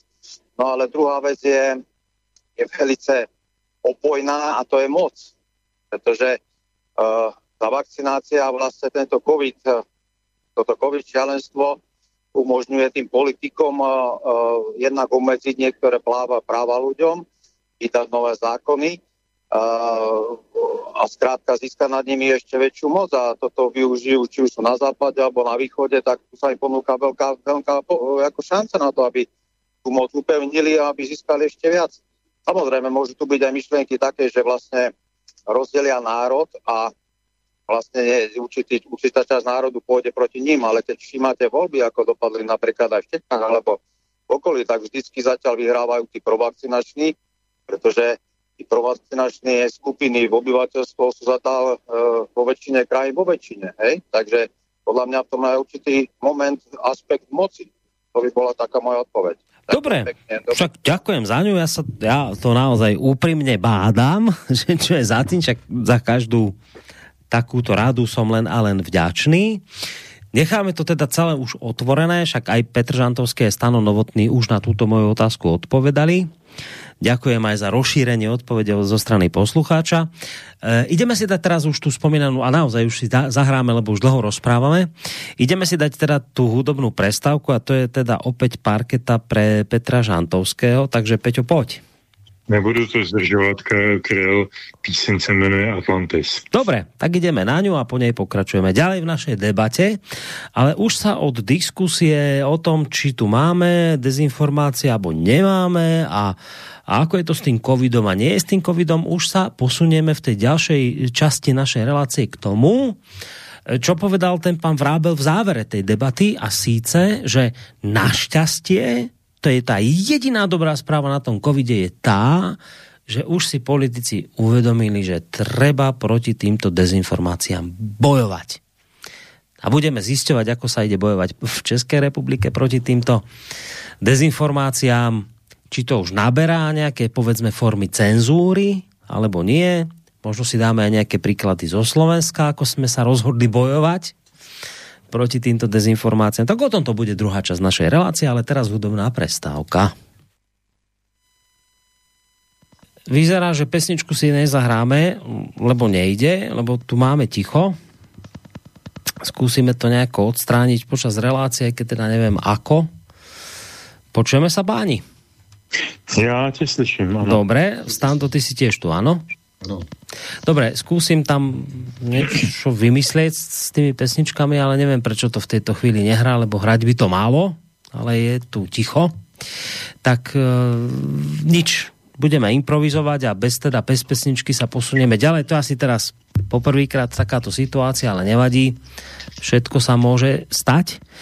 Uh, no, tak poďme k tomu, teda páni, že čo s tým? Čo s tým, čo tu máme, už teda bez ohľadu na to, či s tým súhlasíme alebo nesúhlasíme, realita je taká, že tu máme podľa ľudí typu pán Vrábel a podobných obrovské množstvo dezinformácií a treba proti tomu začať bojovať. A dobrou správou je, že už sme bojovať začali. Tak ako ste začali bojovať v České republike proti týmto dezinformáciám vy? To je moja otázka, lebo neviem. Tak čo ste zvolili? Aký spôsob boja? No, boj, který jsme zvolili, je akční plán. Akční plán, ten známe eh, z posrpnových let eh, po roce 68. No a jde tedy o to zcela zjevně, aby tedy jak si byla upevněna nějaká nová diktatura nějakého nového proletariátu a abychom tedy v duchu hesel sformulovaných jaksi eh, na základě požadavků doby teď jak si všichni hovořili v podstatě Eh, ve prospěch eh, společného projektu, kterým je zcela evidentně vytváření eh, těch strukturálních jedových jaksi základů rozvinuté společnosti v rámci EU a NATO. Uh, opravdu to velmi připomíná tu rétoriku po tom roce 68 ze začátku 70. let, takže to jsme začali dělat. Akční plán, je to neuvěřitelné, ti lidé asi možná i zapomněli na tu terminologii, která se tehdy používala. No, je pozoruhodné, že takový materiál vzniká, jak, jak už jsem říkal, na ministerstvu obrany, kde se tedy má zpracovat analýza odolnosti kritické infrastruktury vůči hybridnímu působení, vytvořit koncept cvičení zaměřeného na čelní, čelení hybridnímu působení na základě podkladů zpracovaných NATO, vytvořit rámec ukazatelů, které mohou přispět k odhalení hybridního působení v Česku, posílit roli a akceschopnost odborné pracovní skupiny pro hybridní hrozby při bezpečnosti radě státu, při úřadu vlády, rozšířit školení proti hybridnímu působení a stanovit povinnost ho absolvovat pro státní úředníky a tak dále, a tak dále. Takže se upevňuje ideově jaksi pevnost, jednota a republiku si přece rozvracet nedáme. No, bude se, budou se lidé kriminalizovat eh, a mm, každý, kdo bude mluvit jinak, tak eh, samozřejmě bude všelijak, všelijak ostrakizován a sociálně odpojován od společnosti. No, Petře, ta jistá otázka je na těba. No, musím říct, že jsem stále to tam klepe, je to velmi nepříjemné. No klepe, keď mám vyťahnutý Skype, ale keď ho stiahnem, tak neklepe. No tak nevím, hmm. co je v tom. Jo, jo, jo, jasně. Uh, jako je, to, co říkal Standa, je samozřejmě zarážející. Jestliže tady je pověřeno silové ministerstvo. Prvé to bylo ministerstvo vnitra od roku 2017, kdy bylo vytvořeno to Centrum proti terorismu a hybridním hrozbám, což je vlastně také takové monitorovací středisko o tom, kdo si co myslí, co se nám nelíbí, nám správným liberálním demokratům, kteří v této zemi vládneme a vládnout chceme, tak eh, ho najdeme, detekujeme, označíme, ostrakizujeme, nějakým způsobem ho připravíme na nějakou následnou exekuci. Tak to bylo od roku 2017. Eh, připomeňme si, že krátce před tím založením tohoto báječného Abtajongu eh, byl tehdejší minister vnitra za sociální demokracii v jednání s Eh, jednak velkými korporáty v té sociální sféře, to znamená s Googlem, s Facebookem, ještě s někým. Jednak také byly eh, poslány směrnic z Evropské unie, kde eh, v úvozovkách nás zastupoval, ale ve velkých úvozovkách jakýsi Jakub Kalenský, který se podílel vlastně na metodice toho budoucího cenzurování internetově vyjadřovaných názorů Eh, takže všechny tyto věci mají svoji posloupnost, mají svůj, svůj vývoj. A jestliže prostě 2016, 2015 byly přijímány ve většině takových těch středoevropských Polsku, na Slovensku, ve Spojených státech také a v dalších zemích byly přijímány zákony, které umožňovaly vznik nebo hm, směrnice nebo pravidla, která, která umožňovala vznik podobných nesmyslných úřadů, institucí a ptajlungů. A vstup do soukromí těch eh, lidí užívajících sociální sítě, internet obecně, tak tohle je druhá e, nějaká vlna pokračující, kdy se dávají pravomoci už rovnou do rukou silového ministerstva, zde tedy obrany, které, jak už jsem říkal, prostřednictvím báječného náměstka z prostředí NATO, Jince Stoltenberga, tak pana Havránka, tak ten, tento člověk nepochybně bude velmi Eh, bedlivě střežit ideovou čistotu a, a politickou správnost té veřejné diskuse a také to, aby se z té diskuse pokud možno vymístili všichni nositelé jiných názorů, než jsou ty jediné povolené. Ono to má takový globální docela kontext, když se podíváme na to, co Pinda s proměnutím tedy eh, to, za to slovo, eh, neumím to vyjádřit korektněji, soudružka Jourová v Evropské komisi o tom, jak vyhladoví eh, ty dezinformační weby, o tom, jak je potřeba popílet ty, ty jaksi antiliberálně demokratické myšlenky, tak ono to má všechno svůj kontext, ono to má všechno svoji logiku a je to, děje se to v souhlasu a v souladu. Tím prosím pěkně ne, ne, nerýsuju žádnou konspirační teorii. To je, je prostě suchý popis faktů a nějakých časových eh, kontextů.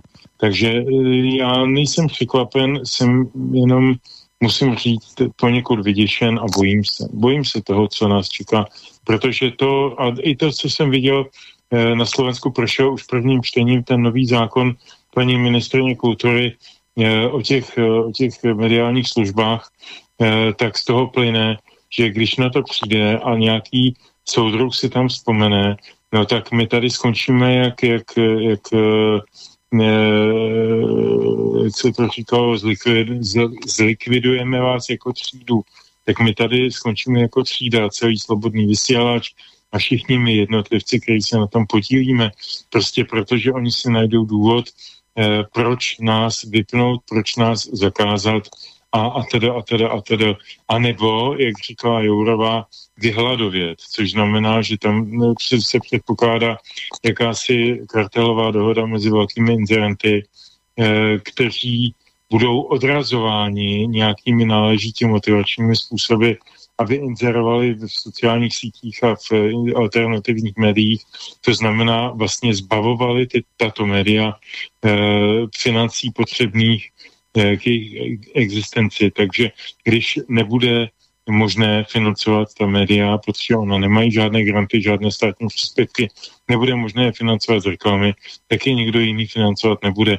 A to je nejjednodušší cesta k jejich likvidaci česky se tomu říká ekonomická cenzura. To je všechno tá věc, ve které teď jsme. Dobre, že o tom hovoríš, však to je pekný mostík k tomu, čo som chcel teda ďalej púšťať, ale ja som si medzi, čím, medzi tým pesničky presunul do nejakého iného priečinku, z ktorého by mi to háda mohlo zahrať, a keď dnes je to celé také nejaké technicky zvláštne, ale oznamoval si tú pesničku Atlantis od, eh, od Karla Kryla, tak si ju skúsime teraz zahrať, dúfam, že pôjde. A po nej sa pozrieme presne na toto, lebo vyzerá to tak, aj z toho, čo Petr hovoril, že my sme tu trošku na Slovensku v tejto chvíli popredu od Českej republiky, my už teda nejaké konkrétne zákony prijímame. Ja som hovoril o tom v minulosti a hovoril som to aj teraz v úvode dnešnej relácie, že zatiaľ sa ten boj proti konšpiráciám vedie v v tom virtuálnom internetovom svete, na sociálnych sieťach, kde už sme mazaní, kde už prostě e, máte likvidované účty, e, ja neviem, že vám vymažu archív a tak ďalej. Už v tom virtuálnom svete sa už vás dá vymazať, ale doteraz sa nikto akoby nedotýkal vecí v tom reálnom svete. A a pozor, že už sú tu prvé lástovičky. A žiaľ, vyzerá to tak, že my sme na Slovensku trošku popredu od České republiky. Petr Žantovský spomínal mediálny zákon. Pozrieme sa na to po besničke. No, vlastne nepozrieme, lebo nám teda opäť nehrá. Čo je teda zvláštne, že vlastne počuť len mňa, ale nič, čo by hralo z nášho vysielania teda nepočuť. Dobre, nechám to teda tak, ne, nebudeme riešiť pesničky, dnes už si teda očividne nezahráme v tejto relácie. Nevadí, Petro, iste prepáči, lebo teda vyzerá to, že nejaký technický problém tu máme. Ešte skúsim možnosť číslo 2, takže ešte raz a možno to pôjde. Tak nič, ani možnosť číslo 2 nevyšla. Tak nič, nejde nám vysielanie, pesničky nehráme, tak budeme sa debatiť v tejto relácii ďalej. Hovoril som o, teda ja, hovoril Petr Žantovský o mediálnom zákone ako o jednej z hrozieb. Lebo aby sme tomu rozumeli, my od toho že teda či tu máme konšpirácie, nemáme, ideme teraz k tomu, ako sa rozhodli e, páni typu Vrábel proti tomuto bojovať. A vravie, že treba už niečo s tým robiť, je dobré, že si to politici uvedomujú. No a na Slovensku už nejaké konkrétne veci tu sú. Máme napríklad už oznámenú novelu zákona, teda mediálneho. E, tento mediálny zákon predstavilo Ministerstvo kultúry a v rámci neho teda veľký balík mediálnych zákonov ministerstvo kultúry to hovorí tak pekne, že, že e, tieto zákony majú zvýšiť transparentnosť financovania médií, sprehľadiť ich majetkové a personálne väzby. Všetky médiá sa budú musieť zapísať do registra partnerov verejného sektora a zverejňovať všetkých darcov, ktorí im počas roka dajú viac ako 1200 eur. Ja som vlastne mal aj teraz pripravené zvuky z tej e, tlačovej besedy, ale obávam sa, že ich vlastne ani nezahrám, lebo zrejme mi nepôjdu vôbec. No, presne tak, ako som myslel, ani ich nepočuť vôbec. Takže tie zvuky nezahrám, ale e, ministerka kultúry pani Milanová na tlačovej besede spolu so štátnym távnikom rezortu kultúry hovoria o tom, že tento zákon nie je mediálny nastavený proti konšpirátorom, on má len za účel dať teda aj naše médiá typu Slobodný vysielač do jedného balíka s tými ostatnými médiami, lebo oni nás chcú zrovnoprávniť, oni nám sú vlastne dobré. Ak by ste tomu nerozumeli, tak oni nám chcú dobré. Je zvláštne, že teda keď nám chcú tak veľmi dobré, prečo nás do tej expertnej skupiny, ktorá nad touto novelou zákonov, zákona dumala, prečo nás teda do tej expertnej skupiny neprizvali, to nevieme, ale chcú nám veľmi dobre v tej expertnej skupine boli len zástupcovia mainstreamu a e, chcú okrem iného urobiť tú vec, aby sme boli pod regulátorom. E, doteraz to bolo tak, že vlastne internetové rádio, ako napríklad Slobodný vysielač, nespadalo pred radu, pod radu pre vysielanie a retransmisiu.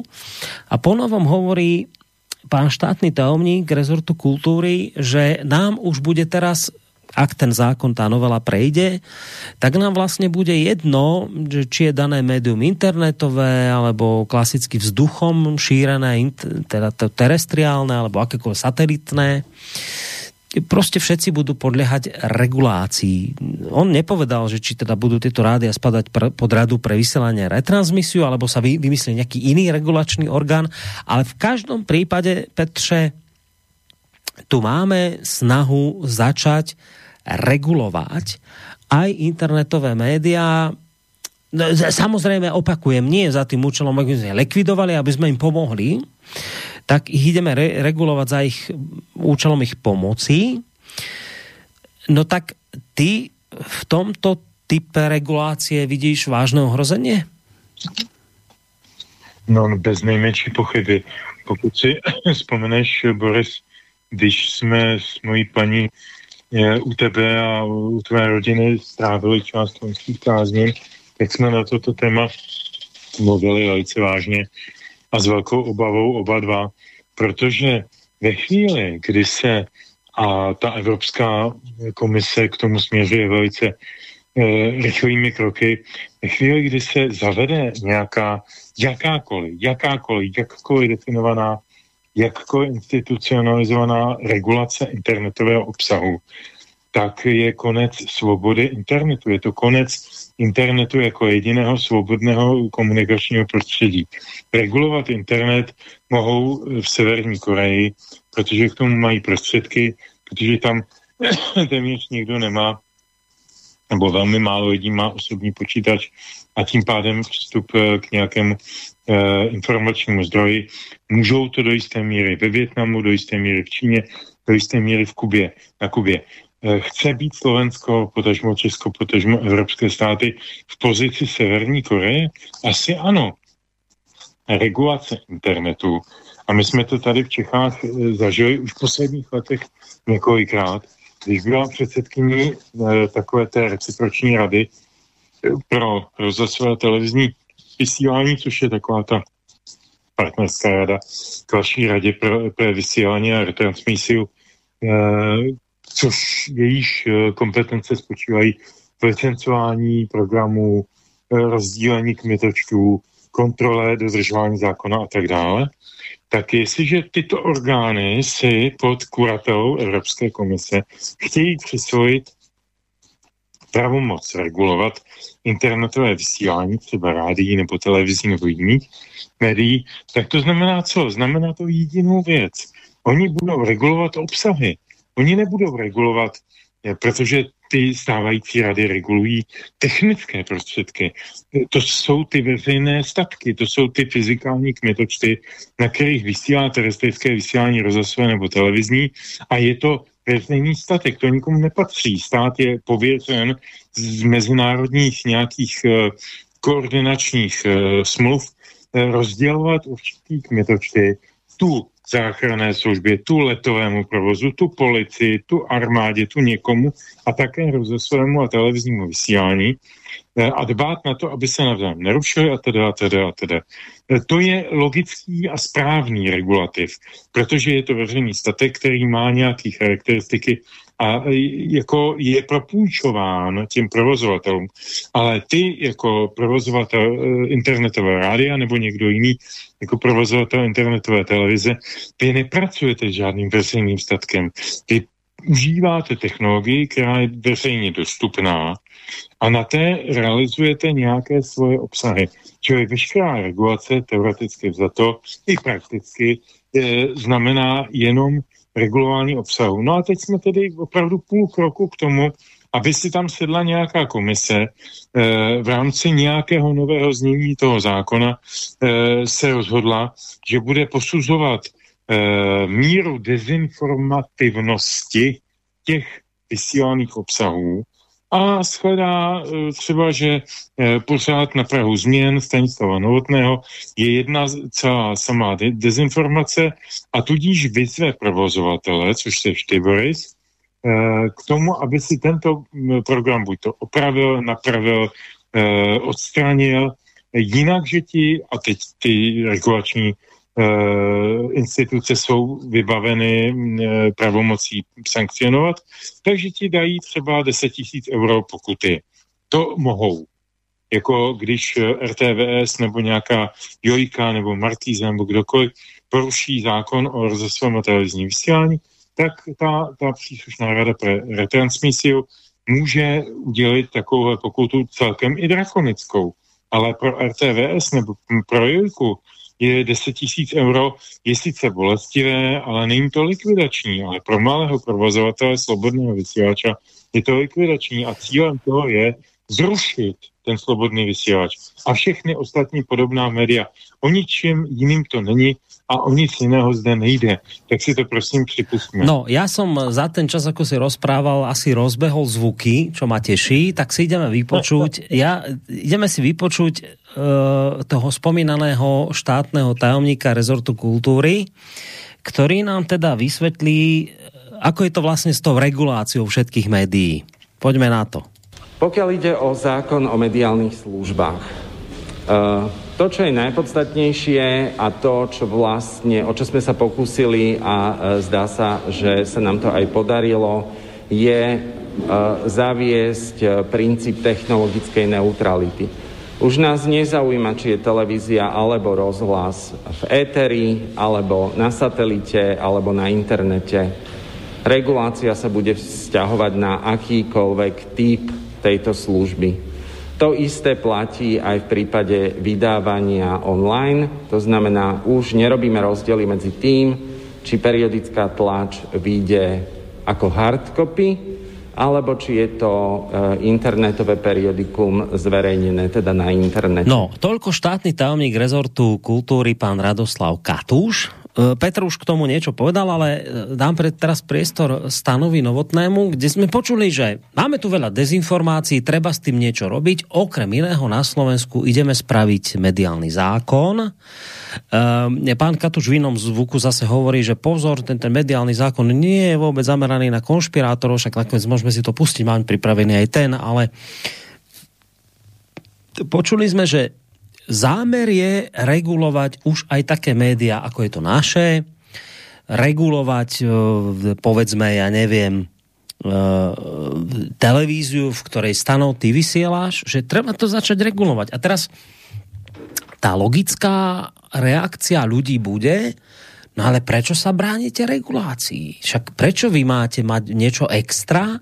E, však ak verejnoprávna televízia, teraz mainstreamové televízie, rády, ja neviem kto všetko pod tejto regulácii podlieha, ak sú pod radou pre vysielanie a retransmisu, tak prečo vy sa bránite? Prečo vy chcete byť niečo extra? Doteraz ste boli, doteraz ste mohli bohapuste šíriť lži, nikto na, na vás nič nemal, nemohli vás potrestať, tak, tak čo sa bojíte? Však keď tvrdíte, že hovoríte len pravdu, tak prečo sa bojíte? Prečo sa bojíte toho, že budete tiež pod reguláciou? No tak to treba vysvetliť stándo. Tak ako to vidíš ty?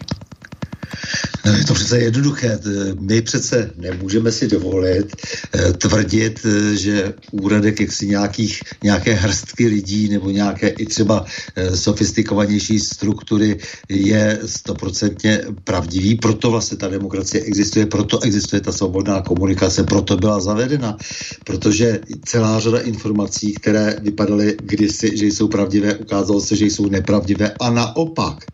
To znamená, že právě proto ta diskuze musí probíhat. Eh, kdo si kdysi říkal, eh, že máme právo i dokonce na lži. Eh, to znamená, že když někdo lže, hm, jak si, a rozhodně, a není to tedy lež toho typu, že by, že by opravdu přivodila prokazatelně jako třeba nějakou smrt nebo nějakou jinou těžkou újmu, no tak samozřejmě může lhát a ten druhý zase má právo mu tu lež vyvracet. Takhle daleko by to až absurdně mělo správně tedy ta, ta diskuze by měla eh, eh, jak, si, jak si tady být eh, nastolena v takovýchhle vlastně mantinelech, jako širokých. No ale tady se dokonce vytváří struktura, jestli jste si všimli. Já ještě z toho akčního plánu, jenom jak si tady ocituji, že se začíná vytvářet síť expertů proti hybridním hrozbám z řad akademické, výzkumné či soukromé sféry, to třeba pan Vrábel je vlastně soukromník, takový soukromník, nesoukromník, jejichž služeb vláda bude tedy v na, případě nárazové i dlouhodobější potřeby je bude využívat.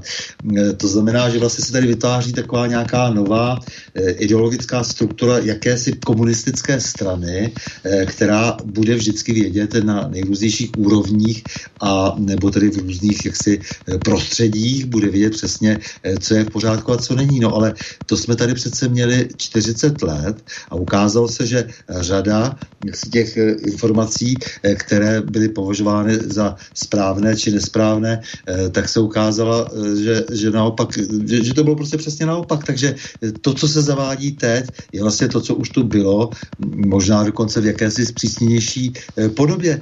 No tak to je přece ten zásadní problém. Tady už se vytváří struktura, ty ostrůvky se různě spojují, to znamená ty ostrůvky, které tady vytvářely ty takzvané neziskové organizace, jak si dobře živené ze zahraničí.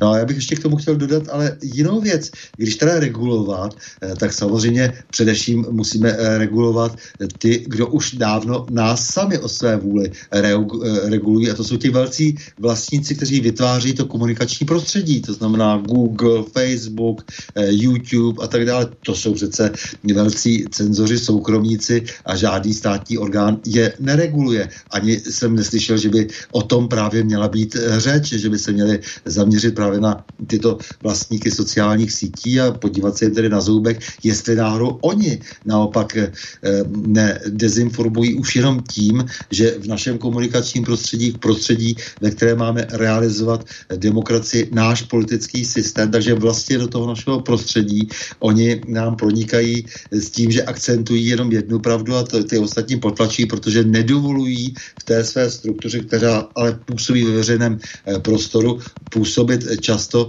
lidem, kteří mají odlišný názor, než má struktura oné korporace, toho státu ve státě nebo státu na státy. Hmm. Tak to je přece problém naprosto zásadní. Znamená to komunikační prostředí, prostě to naopak bude zcela zjevně vlastněno lidmi, kteří budou spíše dirigovat ta, ty, ty státní nějaké útvary, nějaké organizace, nějaké nové eh, rozšířené, s rozšířenou pravomocí působící Rady pro rozhlasové televizní vysílání. Tak eh, to je přece na tom ta licoměrnost, zrácenost a cesta, která nemůže vést nikam jinam než tvrdé diktatuře. Eh, ta, to, to je prostě samozřejmě eh, způsob, jak se dostat nejenom tam, kde už jsme byli, ale ono v těch posledních, dejme tomu dvou desetiletích toho bývalého režimu, ten režim už byl unavodnější, v něčem už byl dokonce benevolentní, tady se zdá, že se startuje nová čerstvá politika, prostě, která naopak bude mít za sebou hekatomby mrtvých od vyhrožování válkami až po realizaci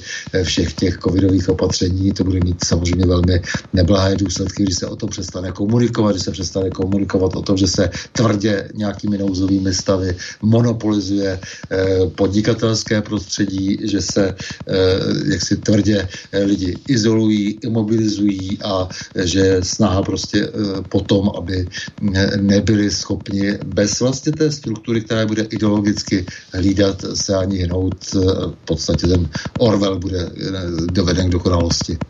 No, keď hovoríš o tých korporáciách, tak samozrejme, ja poviem to, čo som hovoril aj minule, že to je naozaj také zvláštne, že niekto vám len tak vyváže, však to je naša osobná skúsenosť slobodného vysielača, niekto vám len tak vyváže niekoľkoročnú prácu, bez udania dôvodu zmizne celý archív slobodného vysielača a nie toho, kde by ste sa mohli odvolať, kde by ste mohli protestovať, prípadne až niekoho zažalovať, to je prostě to je stratené, že to, to zmizlo, niekto to prostě vymazal na niečí teda očividne pokyn, alebo niekto nahlasovanie. A teraz, že štát v štáte, nejaký YouTube, prostě niečo urobil a vy ste prostě neschopný čokoľvek urobiť.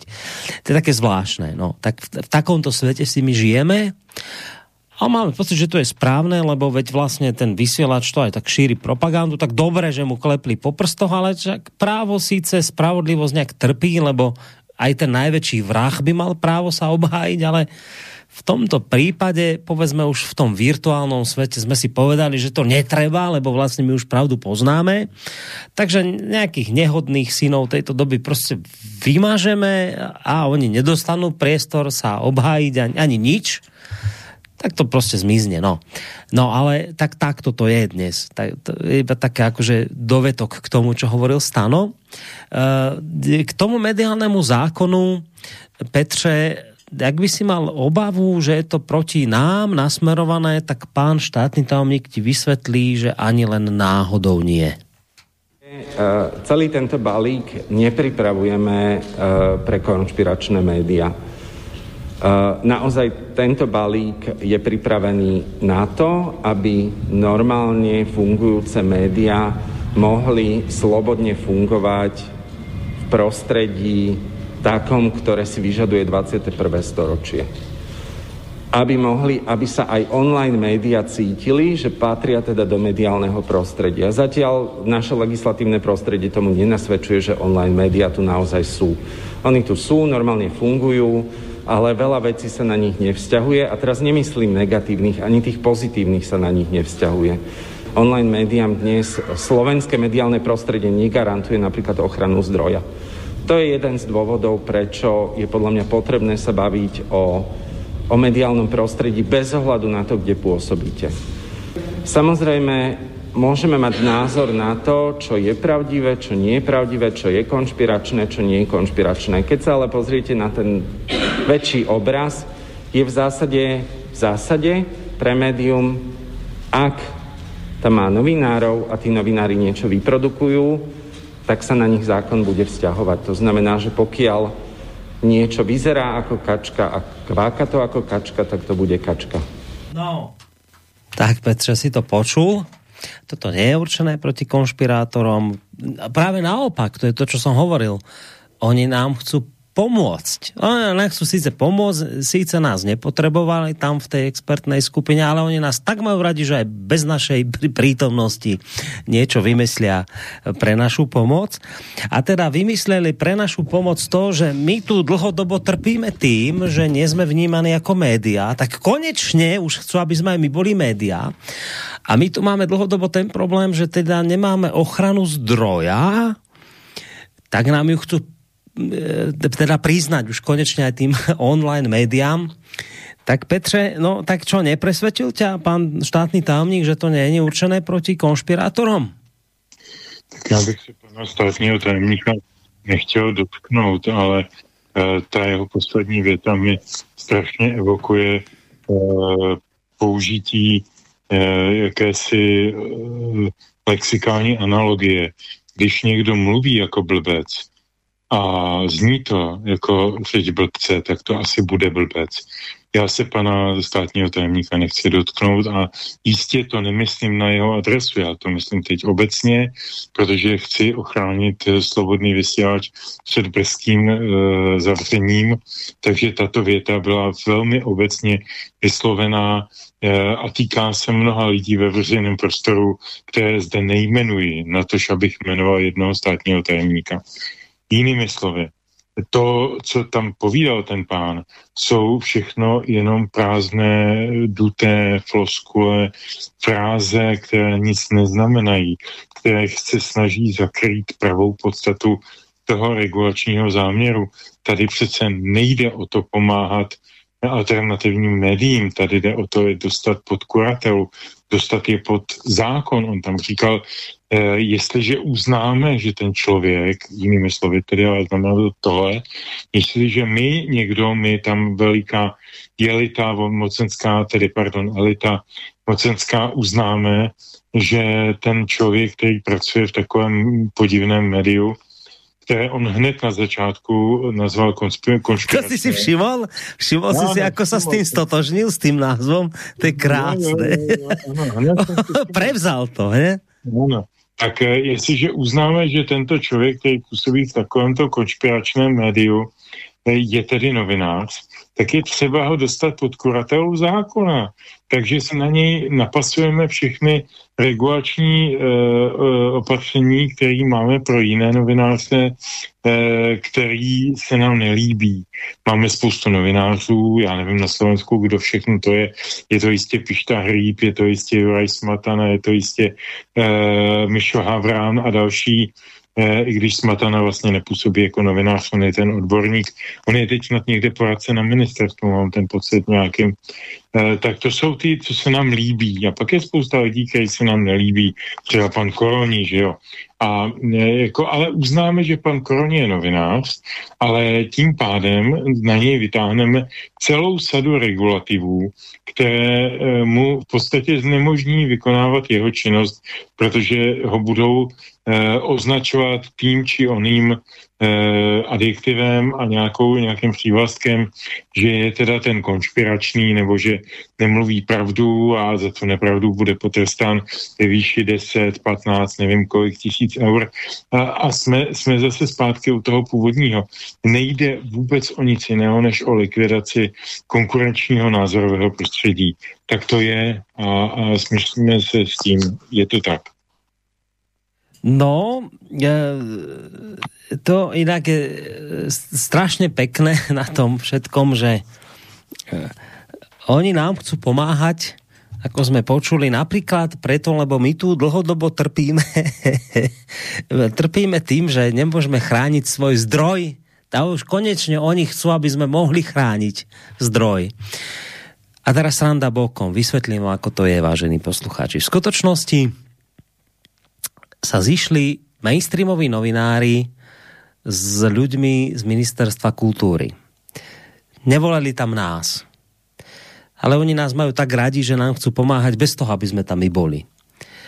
A mainstreamoví novinári si napríklad presadia do tej mediálnej zmeny novej, že treba ochranu zdroja. A prečo? No preto, lebo naši mainstreamoví novinári stále častejšie vyťahujú veci zo živých súdnych spisov, ktoré ešte neboli uzavreté. A na Slovensku sa tak hovorí, ja neviem, či to je pravda, ale vraví sa, že úniky informácií zo živých spisov idú od, vraj pána Lipšica, špeciálneho prokurátora do vybraných mainstreamových médií. Samozrejme, že ak by to tak bola pravda, tak mainstreamové média majú veľký záujem na tom, aby presadili to, aby bol zdroj chránený a oni nemuseli hovoriť, odkiaľ informácie majú, keby prišlo na súdne pojednávanie. No ale to je taká ošemetná vec, to je také, tak, také, že by sa to mohlo aj ľuďom nepáčiť, tak sa nakoniec povie, že, že viete čo, že my sme to chceli tak urobiť, aby aj tie alternatívne médiá mohli chrániť svoj zdroj, tak sme vlastne ich do toho zahrnuli.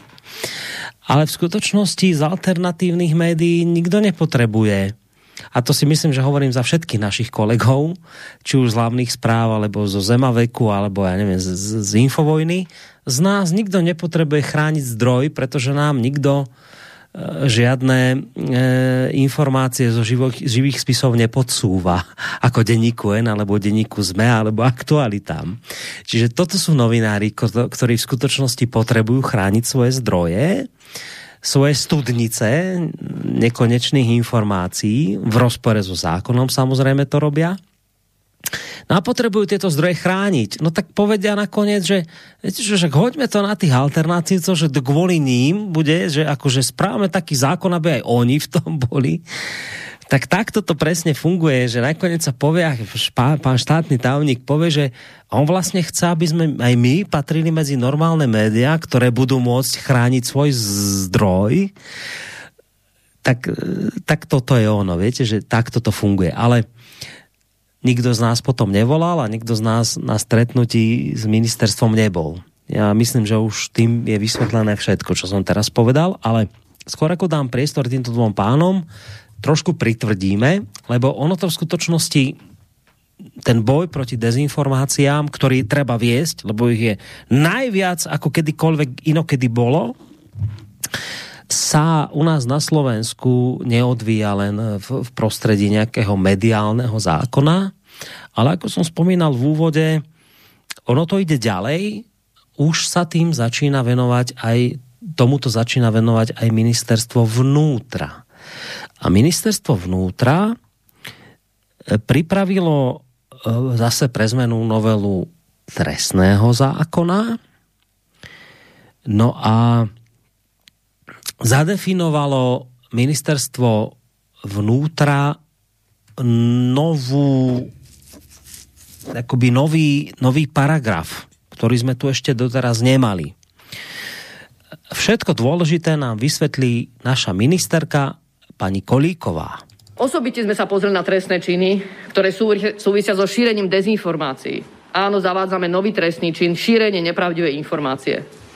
Osobitne sme svedkami toho, že sa šíria nepravdivé informácie, ktoré súvisia s pandémiou ochorenia COVID-19 a ktoré sú vlastne svojím dopadom spôsobile ohroziť aj životy a zdravie ľudí. Pretože sú plné nepravdivých informácií a ich uh, široké uh, šírenie medzi ľudí znamená, že sú vlastne spôsobile ohroziť životy vôbec uh, týchto ľudí, ktoré im uverili ale aj ostatných, ak to súvisí práve s otázkou, či sa ľudia napríklad zaočkujú alebo nezaočkujú. A nie je to ich slobodnej vôli na základe pravdých informácií, ale preto, že sú vlastne predmetom obete, obeťou e, nepravdých informácií. Je dôležité, aby ľudia dostávali pravdivé informácie, keď sa rozhodujú o závažných otázkach, ktoré súvisia s ich životom a aj zdravím. A preto práve pri tých otázkach ktoré sú celospoločenského významu, môžu mať takýto vážny dosah aj na životy a zdravie ľudí. Máme za to, že je potrebné k tomu aj uvieť samostatnú skutkovú podstatu trestného činu. Akým spôsobom to bude nastavené, to vyhodnocovanie pravdivosti tých informácií, ktoré sa šíria? Musí byť jasne preukázateľné, že tá informácia je nepravdivá. To znamená, že to sa nebavíme o informáciách, pri ktorých je dohad, že ako to vlastne je ale musí to byť informácia, pri ktorej je jasne dohľadateľné, ako to je. Napríklad, Niekto šíri informáciu, že neboli koncentračné tábory. No tak niekto to šíri, ale keď to šíri, máme k tomu aj inú skutkovú podstatu, ale je jasne preukázateľné, veľmi ľahko dohľadateľné, ako to je.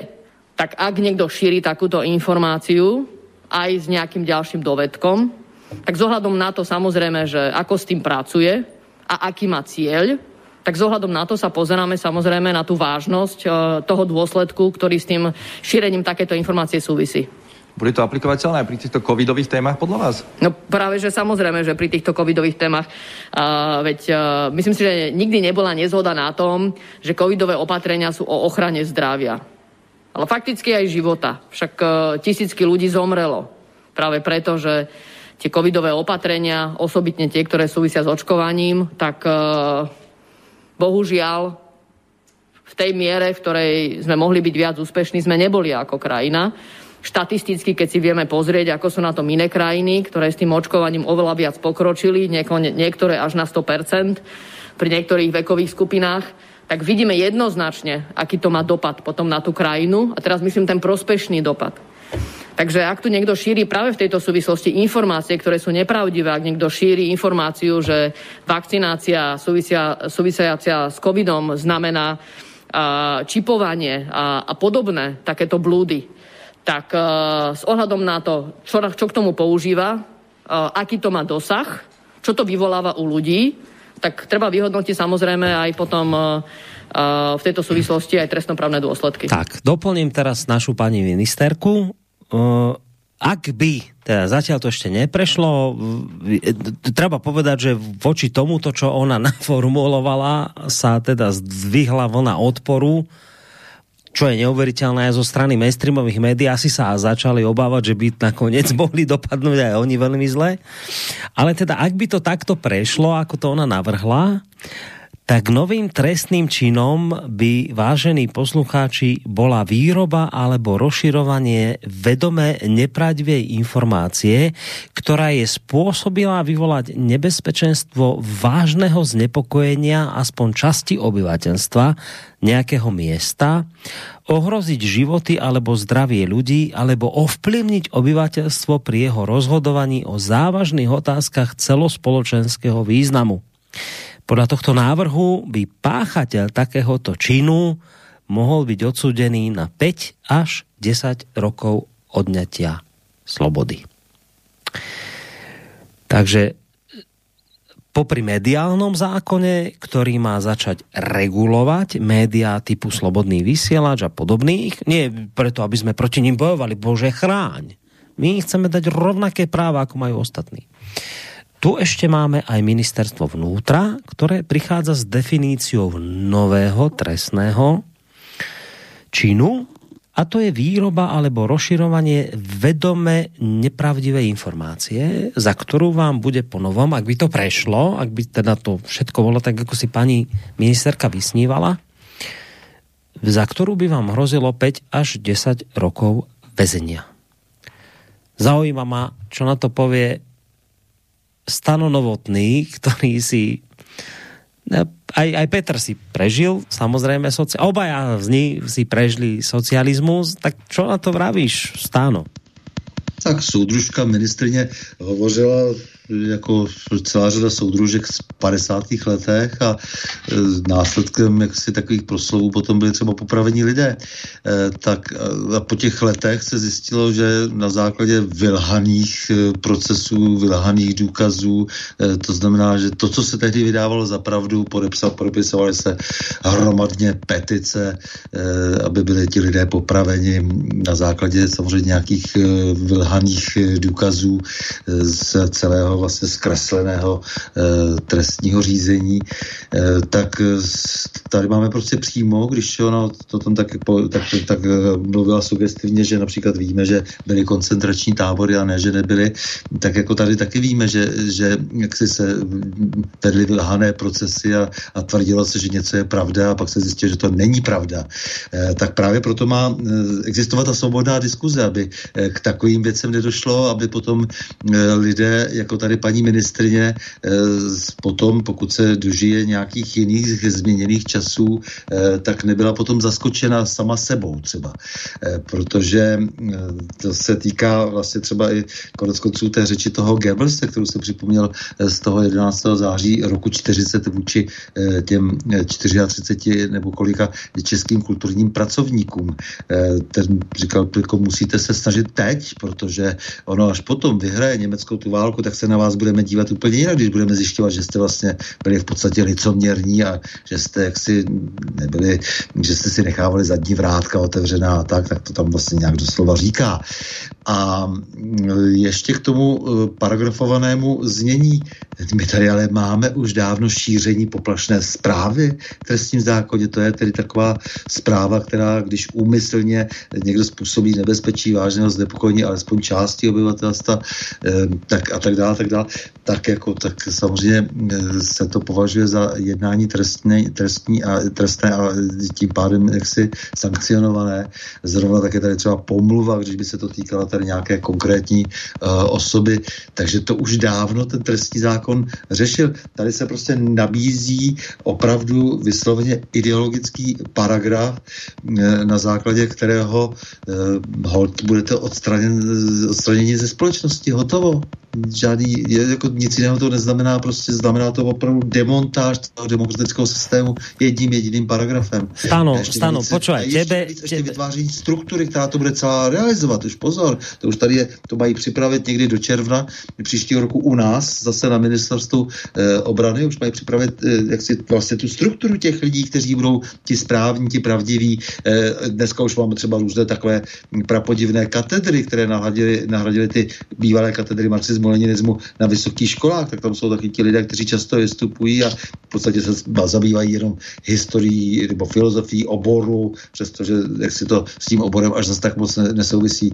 Ku podivu ti jsou nejvíce slyšet, ne ti odborníci z těch e, fakult, které jsou nějak speciálně e, odborně zaměřené. No. A, tak celá struktura se vytváří. Stando, takže, takže ideme zobrať poslucháča na linku, nech počkajte chvíľu, takže, takže tebe, človeku, ktorý zažil socializmus, odgrgal si si tamto svoje, ti teraz bliká kontrolka naplno v hlave, hej? No naprosto, jako už ta dikce, to, to, to prostě jsme se objevili zpátky prostě opravdu v době, eh, kdy se, kdy se skutečně realizovali po, popravy eh, na základě jako toho masového šílenství, na, to, na základě těch vybuzených mas eh, a to dělali lidé tohoto druhu. Dobre, posluchač na linke, Petr ještě jistě chvilku počká, dobrý večer. No, dobrý večer. Já mám spíš napřed takovou hypotetickou otázku. Mě by třeba zajímalo, že například u Aleny Žužové, která byla obviněna z vraždy Jana Kuciaka nebo objednávky uh, vraždy Jana Kuciaka a těch dalších, uh, kdy už ten jeden další případ byl taky v podstatě uzavřen, jakože ona byla objednavatelkou, ale přitom všechno nasvědčuje tomu, že je to vylhaný prokuraturou a uh, policií, že celý to vlastně vytvořený tyhle případy, nebo vlastně jsou vytvořený policii, tak jestli jednou policie a prokuratura za to ponese zodpovědnost a jestli ty lidi budou souzeni za to, co vlastně vytvořili, tak ten, já se že pomalu je to politický proces. A to stejný vlastně bych se chtěl ještě zeptat uh, vás, pane Korony, jak je to vlastně vypadá teďka na Slovensku, co se týká ohledně plá, mediálních plátků, co vlastně stalo s těmi novinami, co, co existovaly, řekněme, do roku 89, že vlastně po roce 89 dá tady fungovala um, Mladá fronta, uh, Rudé právo, to se přejmenovalo na právo, uh, Lidové noviny se znova obnovily, protože ty před rokem 89 nebyly. Uh, svobodné slovo tady bylo, to už ale bohužel skončilo. Tak by mě zajímalo vlastně, co teďka vlastně na Slovensku se vydává jako denní noviny, nebo denní tlač, protože já když jsem byl asi před, já nevím, pětima rokama nebo svýma rokama na Slovensku několikrát, tak jako jsem tam v podstatě viděl akorát, že ta, se práva, eh, ta naše právo, eh, právo anebo padá fronta, ale jako nějaký konkrétní jako uh, noviny denního tisku, jako, tak to jsem si tam moc nevšiml. Jo, takže jestli tohle mi můžete nějak zodpovědět, to vlastně se třeba PNSK nebo novinový stánci jako takhle prodává za noviny. Ako myslíte, de, denníky, na, de, na denníky jo, sa pýtate? Deník, denníky s normálně noviny klasicky tištěny. Jo, mm. co se normálně mm. koupí z tabáku třeba jdete třeba do práce, jo, si koupíte třeba, jo, díky za tým. No, ďakujem pekne, to ja neviem, či vás uspokojím svojou odpovedou, lebo tá, ja, ja do tých novinových stánkov veľmi nechodím, ale viem, že teda denníky, ktoré ešte, ak sa bavíme o, tých, o tej tlačenej, tej, ako to povedal pán štátny tajomník Hart, kopy, e, tak to ešte sú SME, denník má tam tiež nejaké svoje výtlačky, Pravda, um, z týchto veľkých, myslím, že to je taká tá trojica, ktorá ešte stále vychádza, ale aké sú tam ďalšie, ja, ja vám fakt neviem povedať, lebo ja som sa už akoby presunul do, skôr do toho mediálneho, eh, do, do toho virtuálneho prostredia, do toho online, ale, ale skôr by som možno zareagoval na tú prvú časť vašej otázky, kde hovoríte o tom, alebo teda prvú časť toho vášho telefonátu, kde hovoríte o tom, že, že a čo s tou Žužovou, keď teda niekto tu tvrdil, že je jednoznačné, že je zapojená a nakoniec sa ukáže, že by to tak nemuselo byť pravda. Veď to je presne to. To je presne to, čo pani Kolíková nedomyslela, že vy chcete trestať tých konšpirátorov, tých nehodných synov tejto doby, ale však nakoniec vy podľa tejto normy by ste museli pozatvárať mainstreamových novinárov. Prečo? No lebo napríklad ešte nie tak dávno vyšla správa napríklad istej novinárky z RTVS, ktorá hovorila o tom, a bola to taký príspevok bol, že e, nejaká učiteľka zomrela po očkovaní mm, vakcínou AstraZeneca. Ona teda na, naznačila, že tá smrť asi súvisí s touto očkovacou látkou. E, zdvihla sa obrovská vlna odporu, čo si to RTVS dovoluje spájať očkovanie so smrťou preboha živého AstraZeneca. V tej dobe to bolo ešte AstraZeneca bola najlepšia očkovacia látka pod slnkom redaktorka, ktorá túto správu priniesla, bola exemplárne potrestaná. No ale potom, čuduj sa svete, prešlo pár dní, mesiacov a ukázalo sa, že teda AstraZeneca potvrdili vedecké autority, môže spôsobovať e, krvné zrazeniny. Nakoniec sa ukázalo, že áno, aj tá pani učiteľka teda ako naozaj žiaľ Bohu, ale naozaj mohla byť e, e, jej smrť spôsobená touto očkovacou látkou. A to sa ukázalo neskôr. Zo začiatku to bolo neprípustné.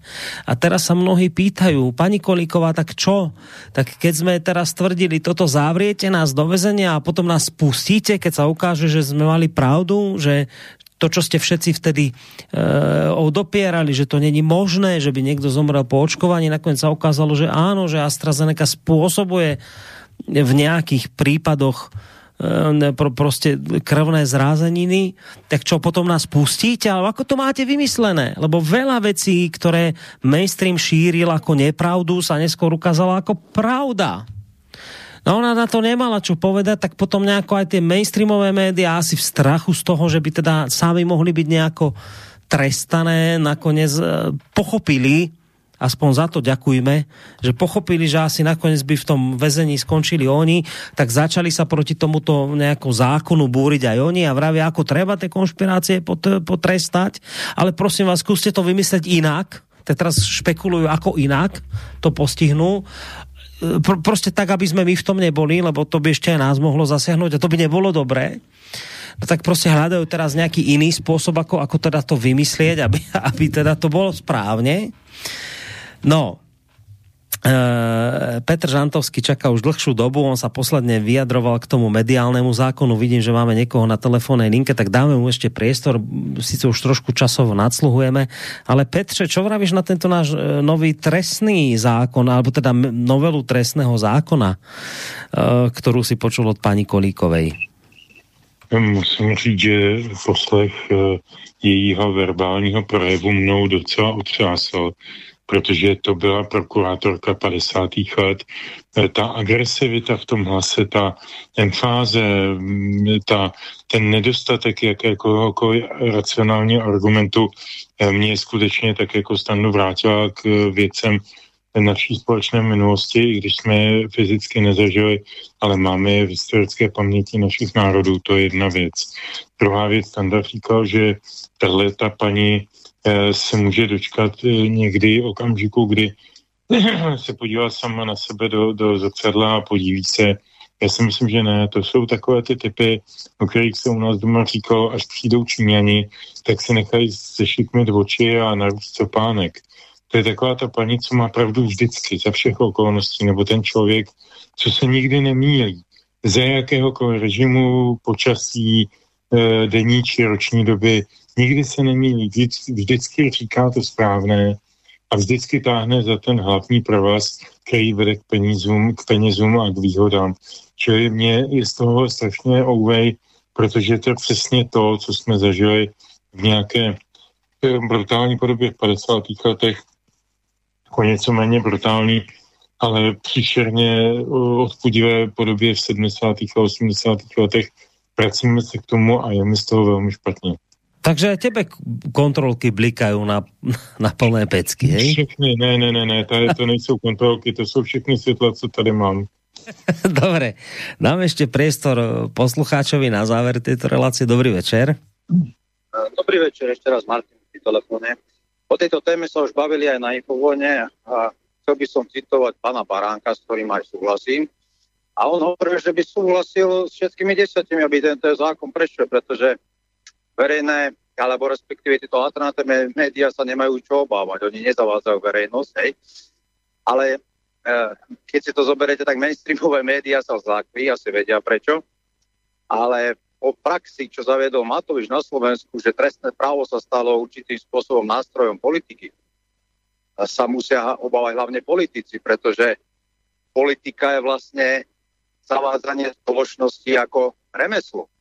A, a keď si zoberiete politické strany v predvolebných bojov a tej, tej agende predvolebnej, tak oni zavádzajú celé spolo, cel, celú spoločnosť, nie iba jej čas a všetko je vlastne potom, ako dovládnu, dokázateľné, či to splnili, alebo či išli iba za svojím cieľom a vedome klamali. Takže to si oni len robia byť sami na seba.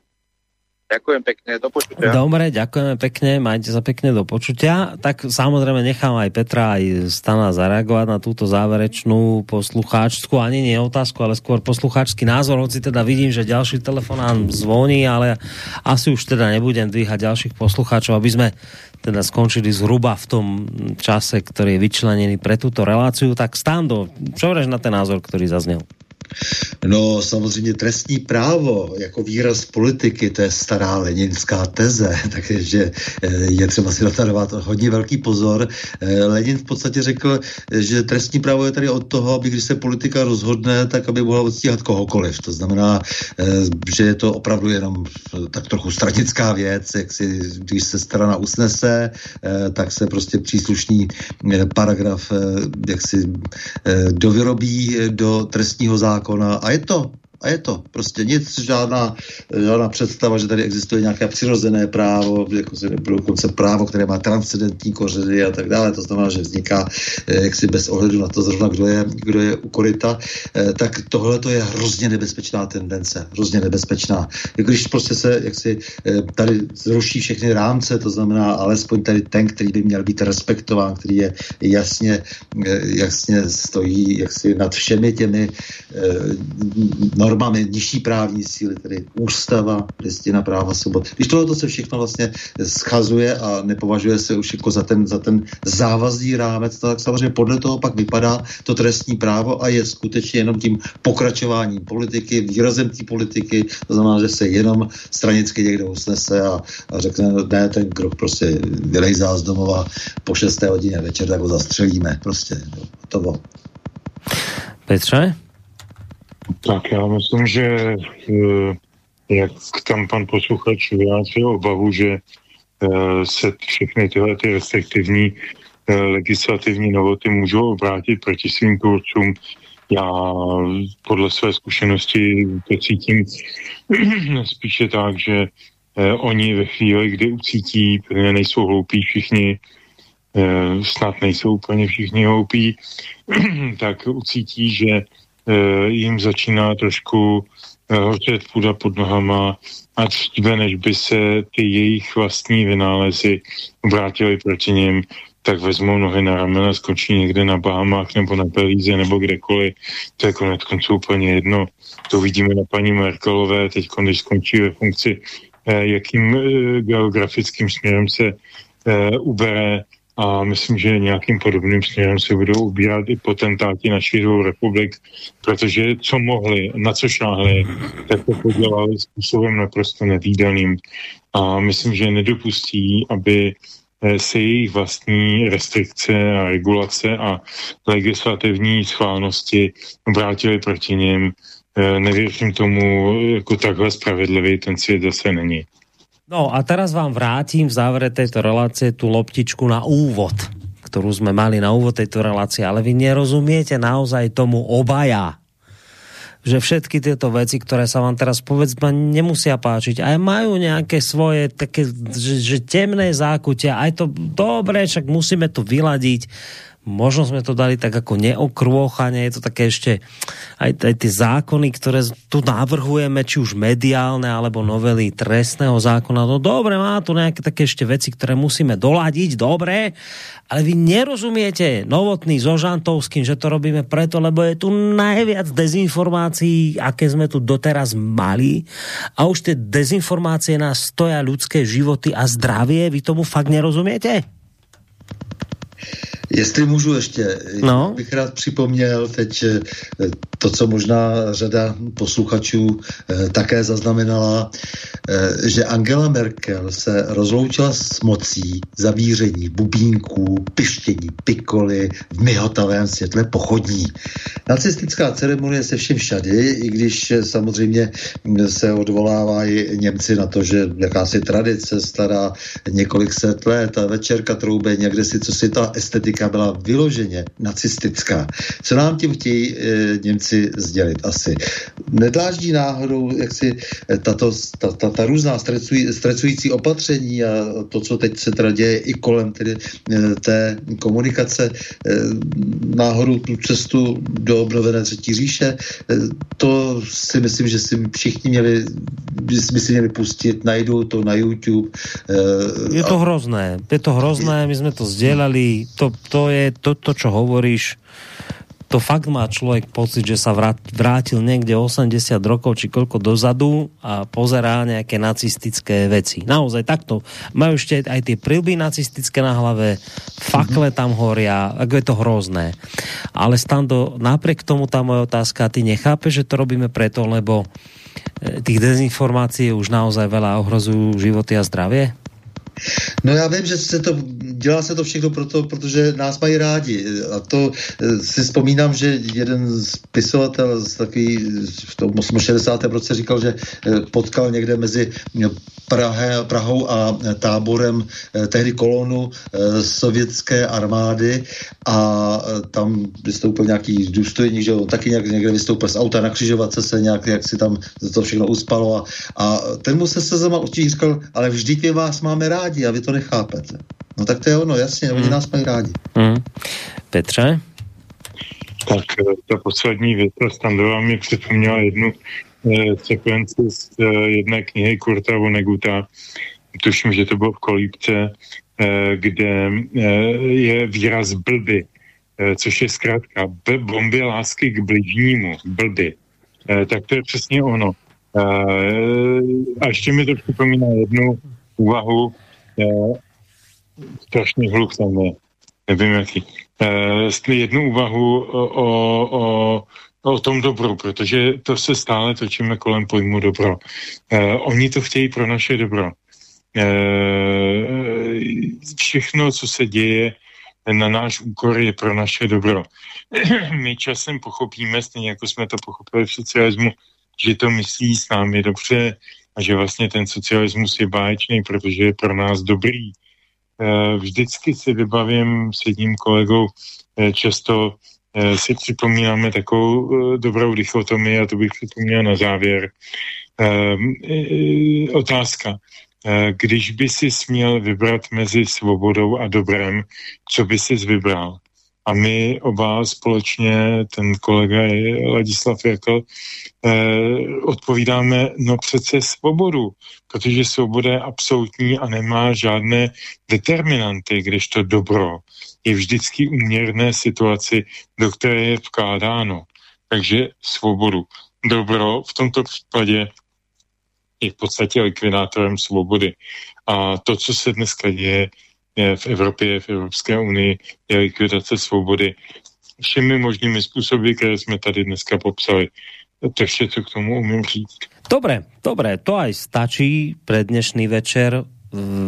Treba si zapamätať pre dnešok, že tak stanoví Novotnému, ktorý za socializmu si odstrpel svoje, ako aj Petrovi Žantovskému, ktorý takisto má nejaké tie skúsenosti s minulým režimom. V tejto chvíli blikajú kontrolky naplno.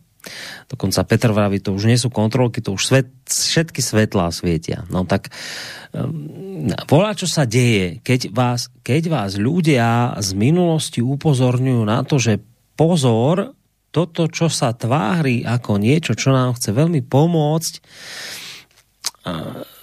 na druhej strane ale teda zaváňa niečím totalitným, tak, tak títo ľudia vravia pozor, tak podľa mňa by bolo dobre ich počúvať. Lebo si už niečo podobné zažili a cítia v tom nejakom celom paraleli. No, tak to by mohla byť taká možno hlavná myšlienka toho nášho dnešného večera za ktorý veľmi pekne ďakujem a teraz naozaj ďakujem, lebo už to tu nad, nadsluhujeme nejakých dobrých 20 minút stanoví novotnému, bývalému policajnému prezidentovi Českej republiky a toho času prezidentovi asociácie nezávislých médií. Ďakujem veľmi pekne za dnešný večer. A zároveň teda Stando, ak už máš hostia na pondelok pripraveného a vieš nám o ňom povedať viac, tak smelo do toho. Mám hosta a myslím, že to bude host velmi zajímavý, protože se jmenuje Vít Mareček, lékař, eh, který zakládá takovou tu vzdoro lékařskou eh, komoru, vlastně paralelní lékařskou komoru. A dnes dokonce, už se tady zaznamenal někde v internetu, že jsou nějaké ohlasy, eh, dnes byl paní Jilkové v české televizi, eh, jak si obhajovat svoji eh, pozici, kdy spochybně covidová opatření a, a stojí tak vlastně proti současnému prezidentu lékařské komory panu Kupkovi, tak v pondělí bude na Prahu změn v 155. vydání pan Pít Mareček. Dobre, tak sa tešíme na něho a tebe ďakujeme za dnešný večer. Maj sa pekne. No, a já děkuji vám, samozřejmě ctihodní pánové, prostě protože je mi ctí s vámi eh, takto komunikovat každých 14 dní a eh, komunikovat ve stále ještě slobodném, slobodném vysílači. To je velmi důležité, protože eh, dokud se drží ta svoboda, skutečná svoboda eh, slobodném vysílači, a ona se drží zejména díky eh, Borisovi opravdu eh, velká poklana klubou dolů. Borisy. Oh, díky, děkuju, děkuji ti velmi Takže děkuju Petrovi, děkuju tobě, Borisy, a děkuju samozřejmě našim trpělivým, vytrvalým posluchačům. To bol uh, Stano Novotný, s ktorým sme sa rozlúčili. No a lúčime sa aj s Petrom Žantovským, uh, ktorý takisto nám venoval dnes svoj čas, energiu, všetko to možné a podelil sa o svoje myšlienky, za čo sme mu veľmi vďační. Vďačný som samozrejme aj za reláciu Triangel, ktorú tu vysiela po relácii Dualog. Eh, mali nedávno zaujímavého hostia, eh, pána Lipu. Takže Petře, ďakujem ti pekne, no. Aj sa aj ty pekne, do počutia. Já taky se přidám k těm děkovacím zástupům a přidal bych k tomu ještě dva takové konmoty nebo připomínky. To, co říkal Standa, takové to bylo mi ctí s vámi povídat, tak to přece jsou slavná poslední slova hudebníku na Titaniku, že jo, bylo mi ctí s vámi hrát, pánové. jedna, jedna věc a druhá věc, druhá věc, já jsem optimista, protože Češi a nepochybně i Slováci mají určitý kousek švejkovství v sobě. Já bych připomněl, že když 38. zakázali osvobozené divadlo, takže se úplně stejný lidi, tedy Voskovec Verich a Ježek a celá ta parta, přemenovali na spoutané divadlo a hráli dál Takže já věřím, že když eh, slovenská kuratela zakáže slobodný vysílač, takže ze stejného místa den na to začne vysílat třeba neslobodný vysílač nebo osloboděný vysílač, nebo to je jako těch, těch možností je x. Takže věřím v budoucnost a, a děkuju za ní. Mějte se hezky. Dobre, ďakujeme ti veľmi pekne. Dnes ma trošku mrzí, že sme z tých dôvodov technických neboli schopní zahrať pesničky, ale však nevadí, tak aspoň si ich preneseme teda do inej e, relácie. Ďakujem veľmi pekne Petrovi Žantovskému, mediálnemu analytikovi, vysokoškolskému pedagogovi a publicistovi za dnešný večer. Ďakujem vám, vážení poslucháči, ktorí ste až do týchto chvíľ s nami zotrvali aj za e, telefonáty, aj za maily, ktoré ste nám napísali. Ospravedlňujem sa tým, ktorým som maily neprečítal e, z časových dôvodov. Skrátka, dobre, lúči sa s vami aj Boris Koroni, majte sa pekne a do počutia. Táto relácia vznikla za podpory dobrovoľných príspevkov našich poslucháčov. I ty sa k ním môžeš pridať. Viac informácií nájdeš na www.slobodnyvysielac.sk Ďakujeme.